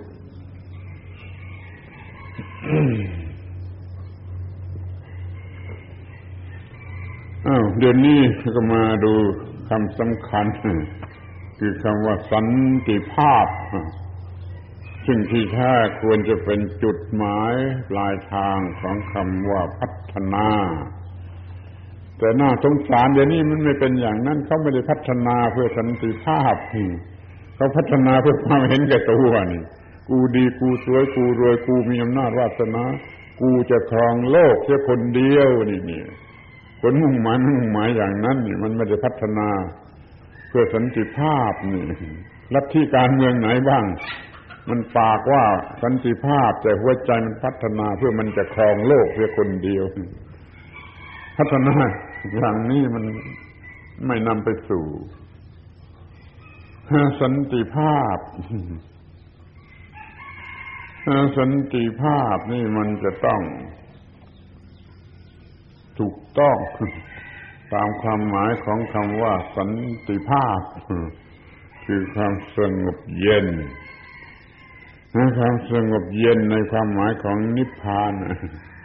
นิพพานแปลว่าเย็นจะไม่สอนบ้าๆในโรงเรียนว่าตายนิพพานคือตายของพระอรหันต์นี่คำสอนที่บ้าบอที่สุดในโรงเรียนของเรานิพพานไม่ได้แปลว่าตายถ้าให้คนทั้งพระไตรปิฎกทั้งหมดเลยคำว่านิพพานที่ตรงไหนไม่มีแปลความหมายว่าตายมีความหมายว่าเย็นบางทีจะใช้คำว่าปรินิพพานก็บ้างในความหมายที่ว่าตายก็พิเศษแต่ตอนนิพพานแท้ๆแปลว่าเย็นเย็นเย็นเย็นคือไม่มีความร้อนคือไม่มีไฟไม่มีกิเลสไม่มีราคะโทสะโมหะไม่มีไฟนั่นแหละเป็นความหมายที่ถูกต้องของคำว่านิพพานหรือสันติภาพพระพุทธเจ้าก็ตรัสว่าท่านก็มีปริญญามีสามอย่างคือสิ้นราคะสิ้นโทสะสิ้นโมหะปริญญาของพระพุทธเจ้าไม่ใช่แผ่นกระดาษที่ให้หลังจากการสอบไล่แล้วปริญญาคือสิ้นราคะสิ้นโทสะสิ้นโมหะปริญญาของพระพุทธเจ้าก็คือสันติภาพนั่นเองสันติภาพในความหมายเด็กๆก็คืออย่างไม่ยุ่งปัญหาของคนชาวบ้านก็ไม่มีเรื่องราวแต่ภาษาธรรมะแล้วก็ต้องเป็นสันติภาพในจิตใจเย็นเย็นเย็นเป็นนิพพานเพราะว่าไม่มีไฟคำว่านิพพานเขาหมายถึงเย็นเย็นแล้วจึงจะกินได้ข้าวต้มร้อนต้องรอให้นิพพานเสียก่อนจึงจะกินได้ทานไฟแดงๆขี้ออกมาจากเตาพอเย็นดำมันก็เรียกว่ามันนิพพานทอมหลอมในบ้าวเหลวคว้างเอาน้ำราดให้เย็นนี่ก็เรียกว่าทำให้มันนิพพานนี่คำว่านิพพานไม่ได้แปลว่าตายหรอกเราทำให้เย็นนั่นชีวิตนี้จะต้องเย็นชีวิตนี้จะต้องไม่มีไฟชีวิตนี้จะไม่ต้องกัดเจ้าของชีวิตนี้ต้องไม่กัดเจ้าของชีวิตเร็วๆมันกัดเจ้าของด้วยความรักก็กัดความโกรธก็กัดความเกลียดก็กัดความกลัวก็กัดความตื่นเต้นก็กัดอิจฉาริษยาหึงหวงอะไรมันกัดทั้งนั้นชีวิตนี้มันกัดเจ้าของมันร้อนมันไม่นิพพานมันไม่มีสันติภาพมันเร็วกว่าหมาเพราะว่าหมามันยังไม่กัดเจ้าของเลยแล้วชีวิตนี้ทำไมมันกัดเจ้าของเล่าเพราะมันไม่นิพพานเพราะมันร้อนไปด้วยกิเลสมันมีกิเลสมันเป็นเหตุให้กัดเจ้าของเราต้องการสันติภาพคือชีวิตที่เย็นไม่มีอะไรที่ขบกัดโดยบุคคลก็ไม่ขบกัดโดยครอบครัวก็ไม่ขบกัดบ้านเมืองก็ไม่ขบกัดประเทศชาติก็ไม่ขบกัดทั้งโลกก็ไม่มีการขบกัด นี้จึงจะเรียกว่าสันติภาพในทางโลกก็หมายไปอย่างหนึ่งทางธรรมก็หมายไปอย่างหนึ่งแต่ขอให้ดูดีว่าถ้ามันเย็นมันก็ใช้ได้ถ้ามันไม่ร้อนมันก็ใช้ได้สันติสุขสันติสุขนั่นมันมีความถูกต้องมีความเต็มแห่งความเป็นมนุษย์มันทำหน้าที่เพื่อหน้าที่มันมีความรักษากลมันจึงจะมีสันติสุขคือสันติภาพ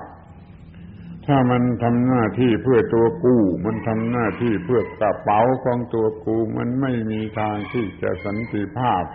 แล้วมันเป็นหน้าที่ของพวกยักษ์พวกมารพวกผีปีศาจไม่ใช่หน้าที่ของมนุษย์หน้าที่ของมนุษย์มันต้องสร้างสันติภาพมันสร้างความสงบเย็นและเป็นประโยชน์ขอให้จำไว้สักสองคำก็พอแล้วสักสองคำว่าชีวิตนี้ที่ถูกต้องสมบูรณ์แล้วมันเย็นเป็นสุขแล้วก็มันมีประโยชน์มันไม่เย็นเฉยๆตัวเองมีความสุขสงบเย็นแล้วก็เป็นประโยชน์รอบด้านประโยชน์ตัวเองก็เป็นประโยชน์ผู้อื่นก็เป็นประโยชน์คาบเกี่ยวกันแยกกันไม่ออกก็เป็นนี่เป็นประโยชน์ทั้งสามประโยชน์อย่างนี้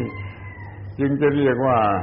ชีวิตที่ถูกต้องชีวิตที่ถึงที่สุดต้องการพัฒนานี่คือสันติภาพ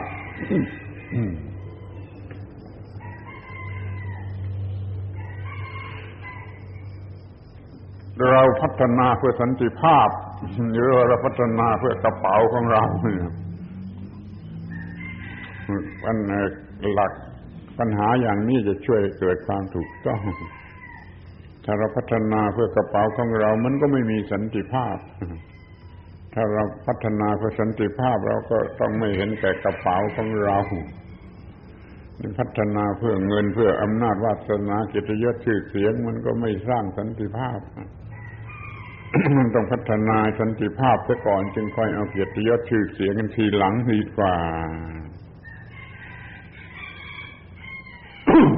ทีนี้ก็จะมาดูคำสำคัญที่ว่าพัฒนาตามแนวแห่งพระพุทธศาสนาพัฒนาตามแนวอื่นๆกันมากนักแล้วมาพัฒนาตามแนวแห่งพุทธศาสนาอะไรๆก็ใช้แนวของพุทธศาสนากันบ้างการเมืองตามแนวพุทธศาสนาเศรษฐกิจตามแนวพุทธศาสนาการพัฒนาก็ลองตามแนวแห่งพระพุทธศาสนากันบ้าง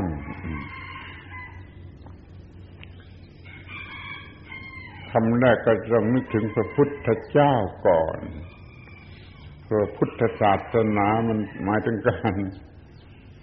ปฏิบัติตามคำสอนของพระพุทธเจ้าพระพุทธเจ้าคือใคร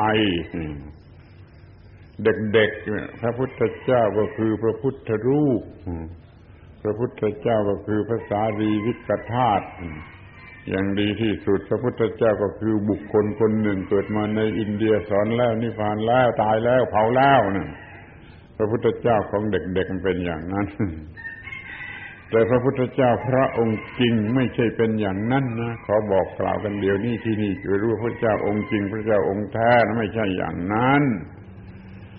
ถือตามคำที่พระพุทธเจ้าตรัสเองก็ว่าผู้ใดเห็นธรรมผู้นั้นเห็นเราผู้ใดเห็นเราผู้นั้นเห็นธรรมผู้ใดไม่เห็นธรรมแม้จะจับจีวรของเราดึงเอาไว้ไปไหนไปด้วยกันอย่างนี้ก็ไม่ชื่อว่าเห็นเราเพราะเมื่อใดเขาเห็นธรรมจึงจะชื่อว่าเห็นเราที่เห็นธรรมนี่คือเห็นอะไรเห็นธรรมคือเห็นปฏิจจสมุปบาทปฏิจจสมุปบาทคืออะไรปฏิจจสมุปบาทคือเห็นความทุกข์เกิดขึ้นอย่างไรความทุกข์ดับไปอย่างไรความทุกข์มันจะเกิดขึ้นอย่างไรความทุกข์มันจะดับไปอย่างไรจะกำจัดความเกิดขึ้นแห่งความทุกข์ให้มีความดับไปแห่งความทุกข์ได้อย่างไรนี่เรียกว่าเห็นปฏิจจสมุปบาทคำนี้เป็นคำที่เอามาสอนกันผิดๆในโรงเรียนเป็นเรื่องอะไรไปก็ไม่รู้ถ้าปฏิ และสมุวัตที่แท้จริงคือเห็นว่าทุกข์เกิดขึ้นอย่างไรทุกข์ดับลงไปอย่างไรเห็นข้อนี้แล้วชื่อว่าเห็นธรรมเห็นธรรมนี่ชื่อว่าเห็นพระพุทธเจ้า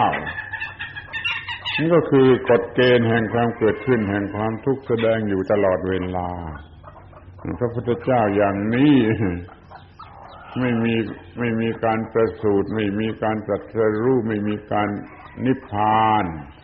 เป็นพระพุทธเจ้านิรันดรตลอดอนันตกาลพระพุทธเจ้าที่มีประสูติตรัสรู้นิพพานนั้นเป็นพระพุทธเจ้าอย่างบุคคลเรามีพระพุทธเจ้าอย่างธรรมะอย่างไม่ใช่บุคคลไม่มีการประสูติไม่มีการตรัสรู้ไม่มีการปรินิพพานมีอยู่ตลอดกาลเป็นนิรันดรและแถมมีอยู่ในที่ทุกคนทุกแห่งด้วยเป็นอนันตกาลเป็นอนันตเทศะมีอยู่ในที่ทุกคนทุกแห่งแต่เราไม่เห็นจะทำยังไงตาบอดเองอาการแห่งความทุกข์เกิดอย่างไรอาการแห่งความดับอย่างไรมันก็แสดงอยู่ในที่ทุกคนทุกแห่งพวกนี้กายเซนเขากล้าพูดพวกเราไม่กล้าพูดเพราะมันหยาบคายเกินไปว่าอาการแห่งปฏิจจสมุปบาทเกิดขึ้นแห่งทุกข์อย่างไรดับลงอย่างไรมันแสดงอยู่แม้ในกองขี้หมามันหยาบคายเกินไปไม่ต้องพูดแม้ในกองขี้หมามันก็มีแสดงอาการเกิดขึ้นแห่งทุกข์ดับลงแห่งทุกข์ที่คอยดูทั่วไปในอะไรก็ตามในที่รอบด้านที่เราจะทอดสายตาไปทางไหนมันมีอาการอันนี้แต่เรามันตาบอดเองเรามันไม่เห็นเองอย่าไปโทษใครในกรวดในเมล็ดทรายในต้นไม้ในสัตว์ในของในต่างๆมีอาการแห่งเกิดขึ้น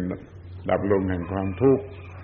นี่เราจะเห็นพระพุทธเจ้าพระองค์จริงได้อย่างนี้ในที่ทั้งปวงในเวลาทั้งปวงเป็นนิรันดรนี่ถ้าเห็นพระพุทธเจ้าอย่างนี้คือเห็นพระพุทธเจ้าพระองค์จริงแล้วเราก็พบคำสอนนั่นคือว่าเกิดทุกข์อย่างไรดับทุกข์อย่างไรกฎเกณฑ์อันนี้เอามาใช้ได้ในการพัฒนาอย่าให้ความทุกข์มันเกิดขึ้นมีแต่ความทุกข์มันดับไปไม่มีความทุกข์ก็ควรจะพอใจควรจะพอใจพระพุทธเจ้าพระองค์จริงเป็นนิรันดรไม่เกิดไม่ดับไม่ประสูติไม่ตรัสรู้ไม่นิพพานแปลว่าช่วงชัชวาลอยู่ตลอดเวลาพวกมหายานซะอีกก็ยังดีกว่าพวกเราที่เขารู้จักใช้คำว่าอามิตาภะอามิตายุอามิตายุเรามีอายุคำนวณไม่ได้อายุคำนวณไม่ได้คือเป็นนิรันดรอามิตาภะไปมีแสงสว่างคำนวณไม่ได้มันเป็นนิรันดรพวกที่รู้อมิตาภะอมิตายุรู้จักพระพุทธเจ้าพระองค์จริงพวกเราไม่รู้จักใช้คำนี้ยังโง่อยู่มากอ่ะไม่รู้จักคำอมิตาภะอมิตายุแม้จะมาพูดต่อผมก็ไม่รู้เลยต้องขอให้รู้กันบ้างอมิตาภะอมิตายุพระพุทธเจ้าพระองค์จริง คือปฏิจจสมุปบาทที่แสดงอยู่นิรันดรเป็นพระพุทธเจ้าพระองค์จริงรู้เถิดเข้าใจเถิดแล้วเอามาใช้เป็นวิชาสำหรับการพัฒนา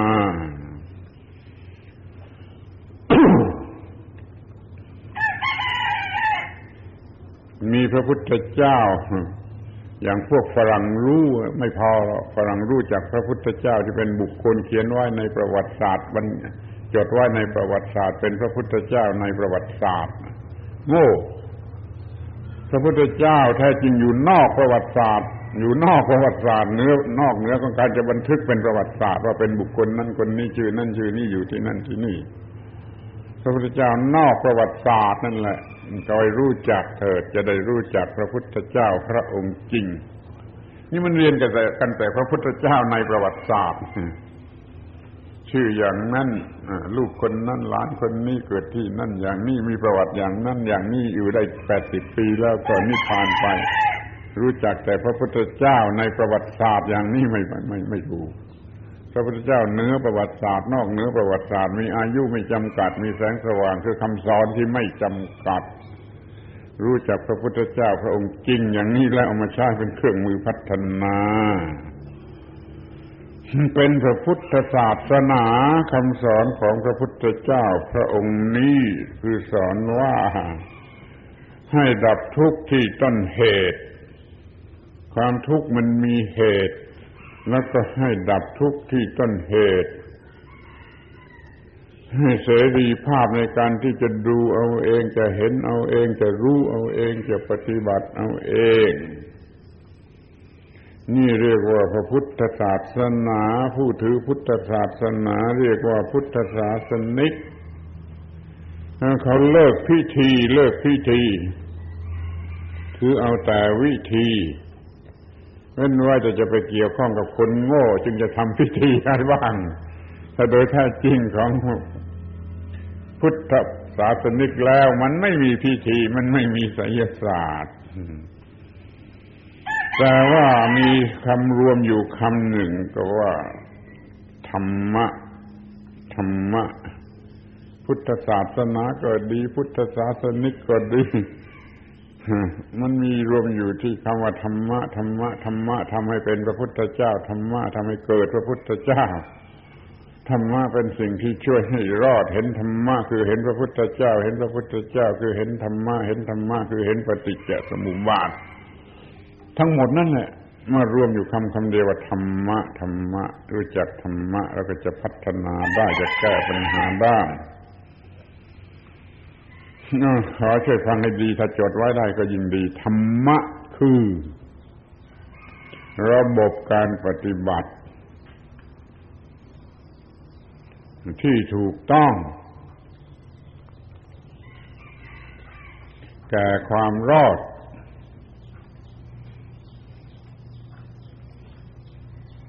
ทั้งทางกายและทางจิต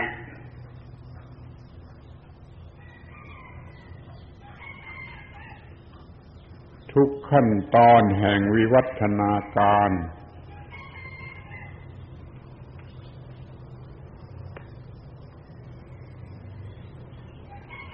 ทั้งเพื่อตนเองและผู้อื่นยาวไปหน่อยแต่อย่าเพ้อรำคาญถ้าไม่ถึงขนาดนี้มันไม่สมบูรณ์เอาทวนอีกทีว่าธรรมะคือระบบการปฏิบัติ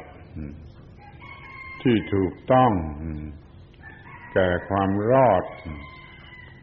ทั้งทางกายและทางจิตทุกขั้นตอนแห่งวิวัฒนาการทั้งเพื่อตนเองและเพื่อผู้อื่นธรรมะไม่ได้แปลว่าคำสั่งสอนของพระพุทธเจ้าธรรมะแปลว่าหน้าที่ที่ถูกต้องที่ทำให้เกิดความรอดคำว่าธรรมะนี่เขาใช้กันมาก่อนพระพุทธเจ้าเกิดเป็นพันปีคำว่าธรรมะนี่ใช้พูดกันอยู่แล้วก่อนพระพุทธเจ้าองค์นี้เกิดเป็นพันปีแต่ว่าไม่ก่อนพระพุทธเจ้าองค์นี้ดันดอนพระพุทธเจ้านี่ดันดอนมีอยู่ตลอดเวลาไม่มีอะไรก่อนพระพุทธเจ้านี่ดันดอนแต่ว่าพระพุทธเจ้าในประวัติศาสตร์พระองค์เนี่ยธรรมะเก่ากว่ามากเขาพูดกันมาก่อนมนุษย์คนแรกได้สังเกตเห็นสิ่งสำคัญที่สุดพลุกอะไรขึ้นมาก็ไม่รู้มนุษย์คนแรกมันสังเกตเห็นว่าโอ้มันมีอยู่นะสิ่งนี้มีอยู่ถ้าไม่ทำแล้วตายนะสิ่งจำเป็นที่จะต้องทำมันเรียกว่าธรรมะ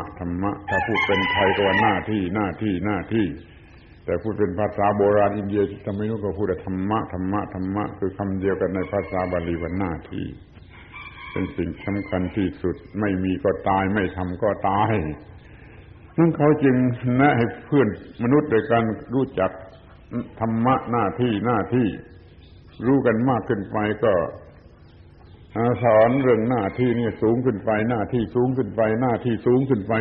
ปมาถึงยุคพระพุทธเจ้าท่านสอนหน้าที่สูงสุดเป็นพระนิพพานเพื่อพระนิพพานธรรมะแปลว่าหน้าที่ดิกชันนารีเด็กๆใช้ในอินเดียคำว่าธรรมะแปลว่า duty ไม่ได้แปลอย่างในประธานุกรมเมืองไท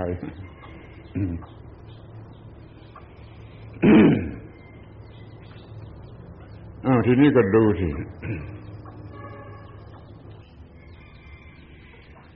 หน้าที่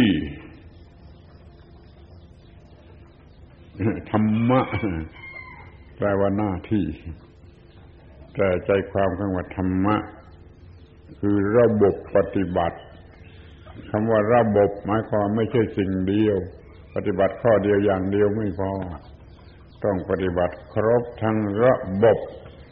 เราจึงเขียนลงไปว่าระบบการปฏิบัติที่ครบถ้วนถูกต้องนั่นทีนี้ก็มีคำว่าถูกต้องระบบ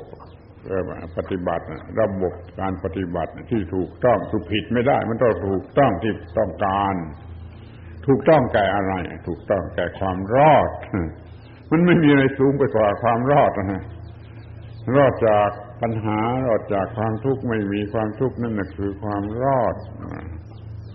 ที่คำว่ารอดนี่มันมีทั้งทางกายและทางจิตรอดแต่ทางกายอย่างเดียวไม่ได้ต้องรอดทางจิตด้วย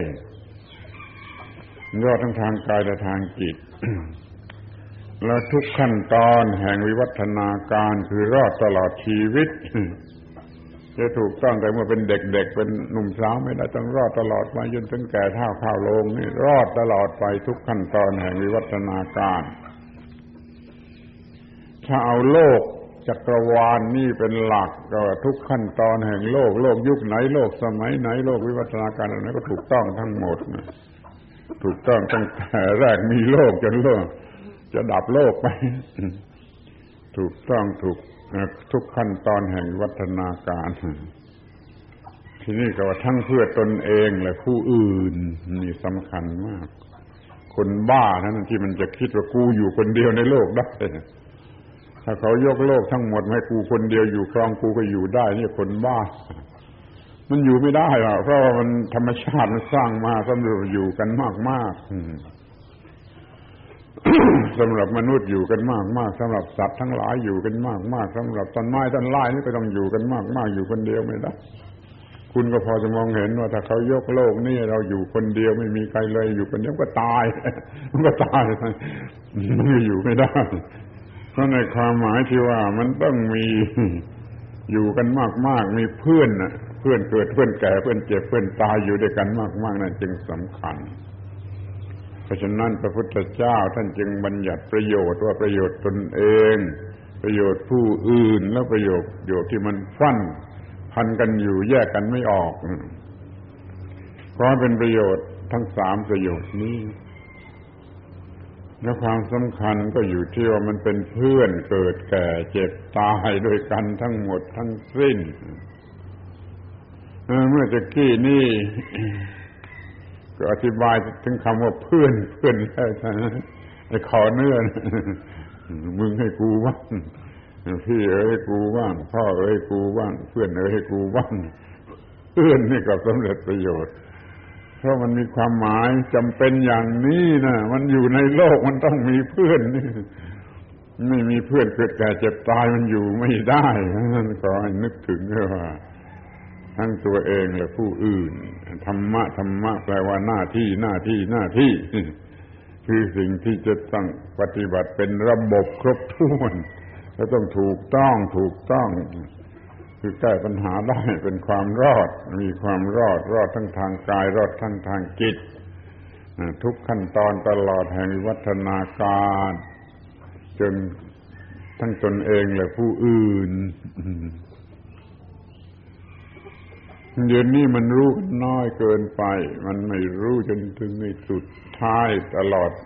ขั้นตอนแห่งวิวัฒนาการของโลกก็คือโลงสุดท้ายวิวัฒนาการของคนโง่คือโลงจากมดลูกก็เข้าโลงวิวัฒนาการแค่นี้ไม่พอหรอกจากมดลูกไปสู่โลกุตระนู่นจากมดลูกไปสู่โลกุตระนิรันดรมันจึงจะทุกขั้นตอนแห่งวิวัฒนากา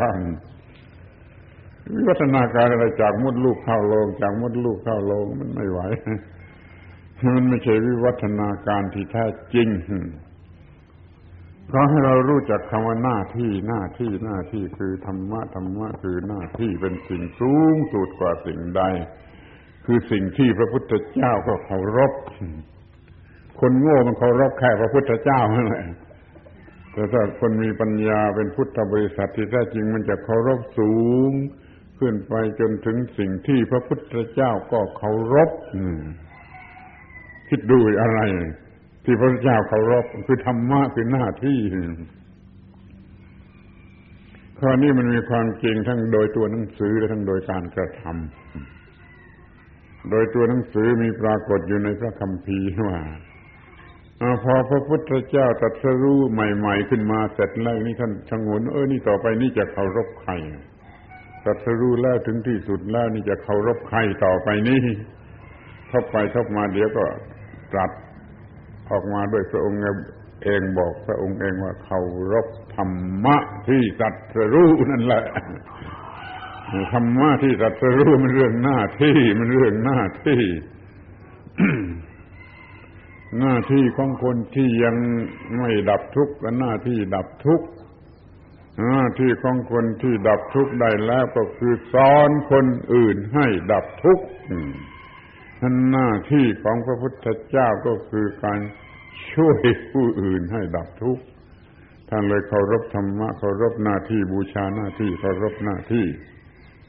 แล้วท่านก็ประกาศว่าพระพุทธเจ้าทุกพระองค์ในอดีตก็ดีปัจจุบันก็ดีอนาคตก็ดีเคารพธรรมะคือหน้าที่เยจะพุทธาตีตาจะเยจะพุทธาอนาคตาสัพเพสัทธัมมคารุโนเอสาพุทธานะธรรมตาพุทธเจ้าในอดีตก็ดีปัจจุบันก็ดีอนาคตก็ดีทุกพระองค์เคารพธรรมะเพราะว่านี่เป็นธรรมดาของพระพุทธเจ้าทั้งหลายพระพุทธเจ้าทั้งหลายเคารพธรรมะหน้าที่นี่โดยตัวหนังสือทีนี้โดยตัวการกระทำก็ดูการกระทำของพระพุทธเจ้าท่านเคารพอย่างไรท่านทำงานครบวงจรใช้ภาษาธรรมดาธรรมดาหน่อยท่านทำงานครบวงจรหัวรุ่งอย่างที่คนอยากจะนอนอยู่แล้วไม่มาประชุมหัวรุ่งนี่ท่านเริ่มตื่นขึ้นแล้วก็ส่องความคิดไปทั่วโลกทั่วจักรวาลว่าวันนี้จะไปทำอะไรที่ไหนเรียกว่าพัพพาพัพเพวิโลกันนังท่านรู้ท่านเห็นท่านได้ยินท่านอยู่ท่านเห็นอยู่ในวันนี้มันมีอะไรที่ไหนในโลกนี้ควรจะไปที่ไหนวันนี้พอสว่างขึ้นท่านก็ไปที่นั่นในลักษณะของการไปบิณฑบาตแล้วไปโปรดสัตว์ได้พบกับคนคนนั้นเหตุการณ์นั้นท่านก็ได้ช่วยเหลือไปฉันอาหารที่บ้านไหนก็โปรดเจ้าของบ้านสิ้นสุดไปเลยนั่นเรียกว่าไปโปรดสัตว์ท่านก็ไปทำหน้าที่ตอนเช้าจะสายจะเที่ยงอะไรก็ได้ท่านก็จะนั่งคุยกับเจ้าของบ้านจนมันบรรลุแล้วถ้าท่านจะต้องกลับก่อนท่านก็ให้ภาษาวกองใดองหนึ่งอยู่คุยกับมันจนมันบรรลุแล้วนั่นหน้าที่ของท่าน ตอนเที่ยงจะพักผ่อนหน่อยก็ไม่เป็นไรพอตอนบ่ายก็ต้องสอนพูดกับคนที่ไปหาถึงวัดมันมีคนไปหาถึงวัดท่านก็พูดต้องสอนต้องอะไรก็สอนตอนบ่ายตอนเย็นพอค่ำลงปโทเซภิกขุโอวาทังสอนภิกษุสามเณรที่อยู่ด้วยกันตอนหัวค่ำพอเลยหัวค่ำไปถึงตอนดึกเที่ยงคืนอัฏฐรัตเตเทวปันหนังเที่ยงคืนก็สอนพวกเทวดาเทวดาคนๆในพระเจ้าแผ่นดินนี่ก็เรียกว่าเทวดาเทวดามาจากสวรรค์ก็เรียกว่าเทวดามีเรื่องว่าพระเจ้าชาตศัตรูก็ต้องยกกองทัพถือคบเพลิงรุ่งโรจน์ไปฝ่าเวลาเที่ยงคืนพระราชานี่มีศัตรูมากไปไหนก็ต้องเอากองทัพคุ้มครองไปก็มีกองทัพคุ้มครองถือคบเพลิงไปเฝ้าพระพุทธเจ้าทนทนาธรรมนี่เทวดาก็ไปหาเวลาเที่ยงคืนอัฏฐรัตเตเทวปันหันนั้นแล้วก็โปรดพวกเทวดาโปรดพวกเทวดาหลังจากนั้นก็พักผ่อนหน่อยนะตามธรรมชาติต้องพักผ่อนหน่อยไปถึงหัวรุ่งอีกแล้วหัวรุ่งอีกแล้วพับพาพับเพวิโลกนังอีกแล้ว วันนี้จะไปไหนรุ่งขึ้นจะไปไหนพอรุ่งขึ้นก็ไปอย่างนั้นอีกแหละท่านทำงานครบวงจรเห็นไหมพวกเราใครทำงานครบวงจรอย่างนี้บ้างมันมีแต่กูจะหนีไปนอนกูเห็นแก่ตัวกูจะเอาเปรียบกูจะไม่ต้องทำอะไรก็ยิ่งดีขอให้บูชาพระพุทธเจ้าว่าเคารพท่านว่าท่านทำงานครบวงจรเพราะท่านบูชาหน้าที่เคารพหน้าที่บูชาหน้าที่เคารพหน้าที่สูงสุดที่นี้ท่านยังเสียสละนะเพราะว่าไม่มี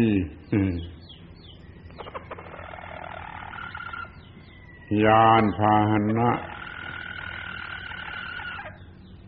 ที่ท่านจะอาศัยได้เพราะว่านักบวชทั้งหลายไม่นั่งยานพาหนะที่เทียมด้วยสัตว์มีชีวิตเกวียนก็มีมันเทียมด้วยวัวรถม้าก็มีเทียมด้วยม้าไม่เอามันเทียมด้วยสิ่งที่มีชีวิตฉันไม่เอา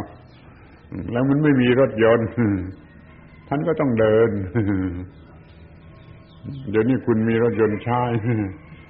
มีเบ้นแล้วคุณอยากจะมีรถรอยใช่ไหมเอ้ามันไม่มีมันเหมือนกันเพราะเหตุนี้ท่านไม่มีรถยนต์ใช้ท่านก็ต้องเดินที่เท่าที่สำรวจดูในพระบาลีตลอดพระไตรปิฎกไม่พบข้อความตรงไหนนะว่าพระพุทธเจ้าท่านใช้รองเท้าไม่มีตรงไหนพระเจ้าท่านใช้ร่มนะไอ้พวกลูกศิษย์บ้าๆบอๆสมัยนี้มันรวยรองเท้ามันรวยร่มพระพุทธเจ้าไม่เคยใช้รองเท้าไม่เคยใช้ร่มเลยคิดดูจะเป็นอย่างไรท่านก็ยังไปเดินเป็นโยดไม่มีความหมายอะไรเดินเป็นโยดนี่ไม่มีความหมายอะไรสำหรับผู้ที่ไม่ใช้รองเท้าไม่ใช้ร่มนักพัฒนาของพวกคุณเสียสละอย่างนี้ไหมลองคิดดูเครื่องมือการพัฒนาคือการเคารพหน้าที่บูชาหน้าที่และเสียสละอย่างยิ่งเพราะฉะนั้นไม่มีปัญหาที่ท่านไม่มีรถยนต์ท่านก็มีเท้าเดินไปเป็นโยดไม่มีอุปสรรคในการที่ไม่มีรถยนต์แล้ววันที่จะปรินิพพานอยู่คืนนี้จะปรินิพพานแล้วกลางวันก็ยังเดินอยู่เป็นโยดนี่ท่านไม่เรียกโรงพยาบาลไม่ไปนอนในโรงพยาบาลใส่สายรุงรังเต็มไปหมดเราลูกศิษย์พระพุทธเจ้าเขาไม่ควรจะทำอย่างนั้นไม่ควรจะเรียกหาโรงพยาบาลเรียกหาว่าจะตายกันอย่างปิดสวิตช์ได้อย่างไรดีกว่าตายอย่างปิดสวิตช์ท่านก็ไปที่แห่งนั้นที่จะปรินิพพานเป็นอุทยานไม่ใช่บ้านเมืองไม่ใช่วัดวาอารามอะไรเป็นอุทยานของพวกมันละกษัตริย์เต็มไปด้วยต้นสาละจัดที่พักจัดที่ประทับกลางดินมีเตียงเล็กๆเตี้ยๆมีผ้าปูน้อยๆแล้วก็ประทับกลางดินเตรียมจะปรินิพพานไม่นิพพานที่โรงพยาบาลไม่นิพพานที่วัดที่ไหนที่มันสวยงามหรูหราจะนิพพานอยู่เดี๋ยวนี้แล้วก็ยังมีปฏิภาชกศาสนาอื่นมาขอร้องว่าช่วยสอนขอถามปัญหาให้ช่วยสอนพระสงฆ์ทั้งหลายที่นั่งอยู่โอ้ยนี่มันบ้าพระพุทธเจ้าจะปฏินิพพานอยู่เดี๋ยวนี้แล้วมันยังมาขอช่วยสอนอีกไล่มันไปพระพุทธเจ้าท่านได้ยินก็โอ้อย่าไล่มันเรียกมันมาแล้วท่านก็สอนให้มันถามปัญหาท่านก็สอนจนมีความรู้ธรรมะท่านจะเป็นอรหันต์เป็นพระอรหันต์องค์สุดท้ายนะเป็นนี้แล้วต่อมาท่านไม่กี่นาทีต่อมาท่านก็นิพพานเรียกภาษาธรรมดาว่าท่านทำงานจนตายได้ไหมพวกเราหน้าไหนคนไหนที่มันทำงานจนตายกับงานอย่างพระพุทธเจ้ามันไม่มีเป็นว่าแต่อุบัติเหตุ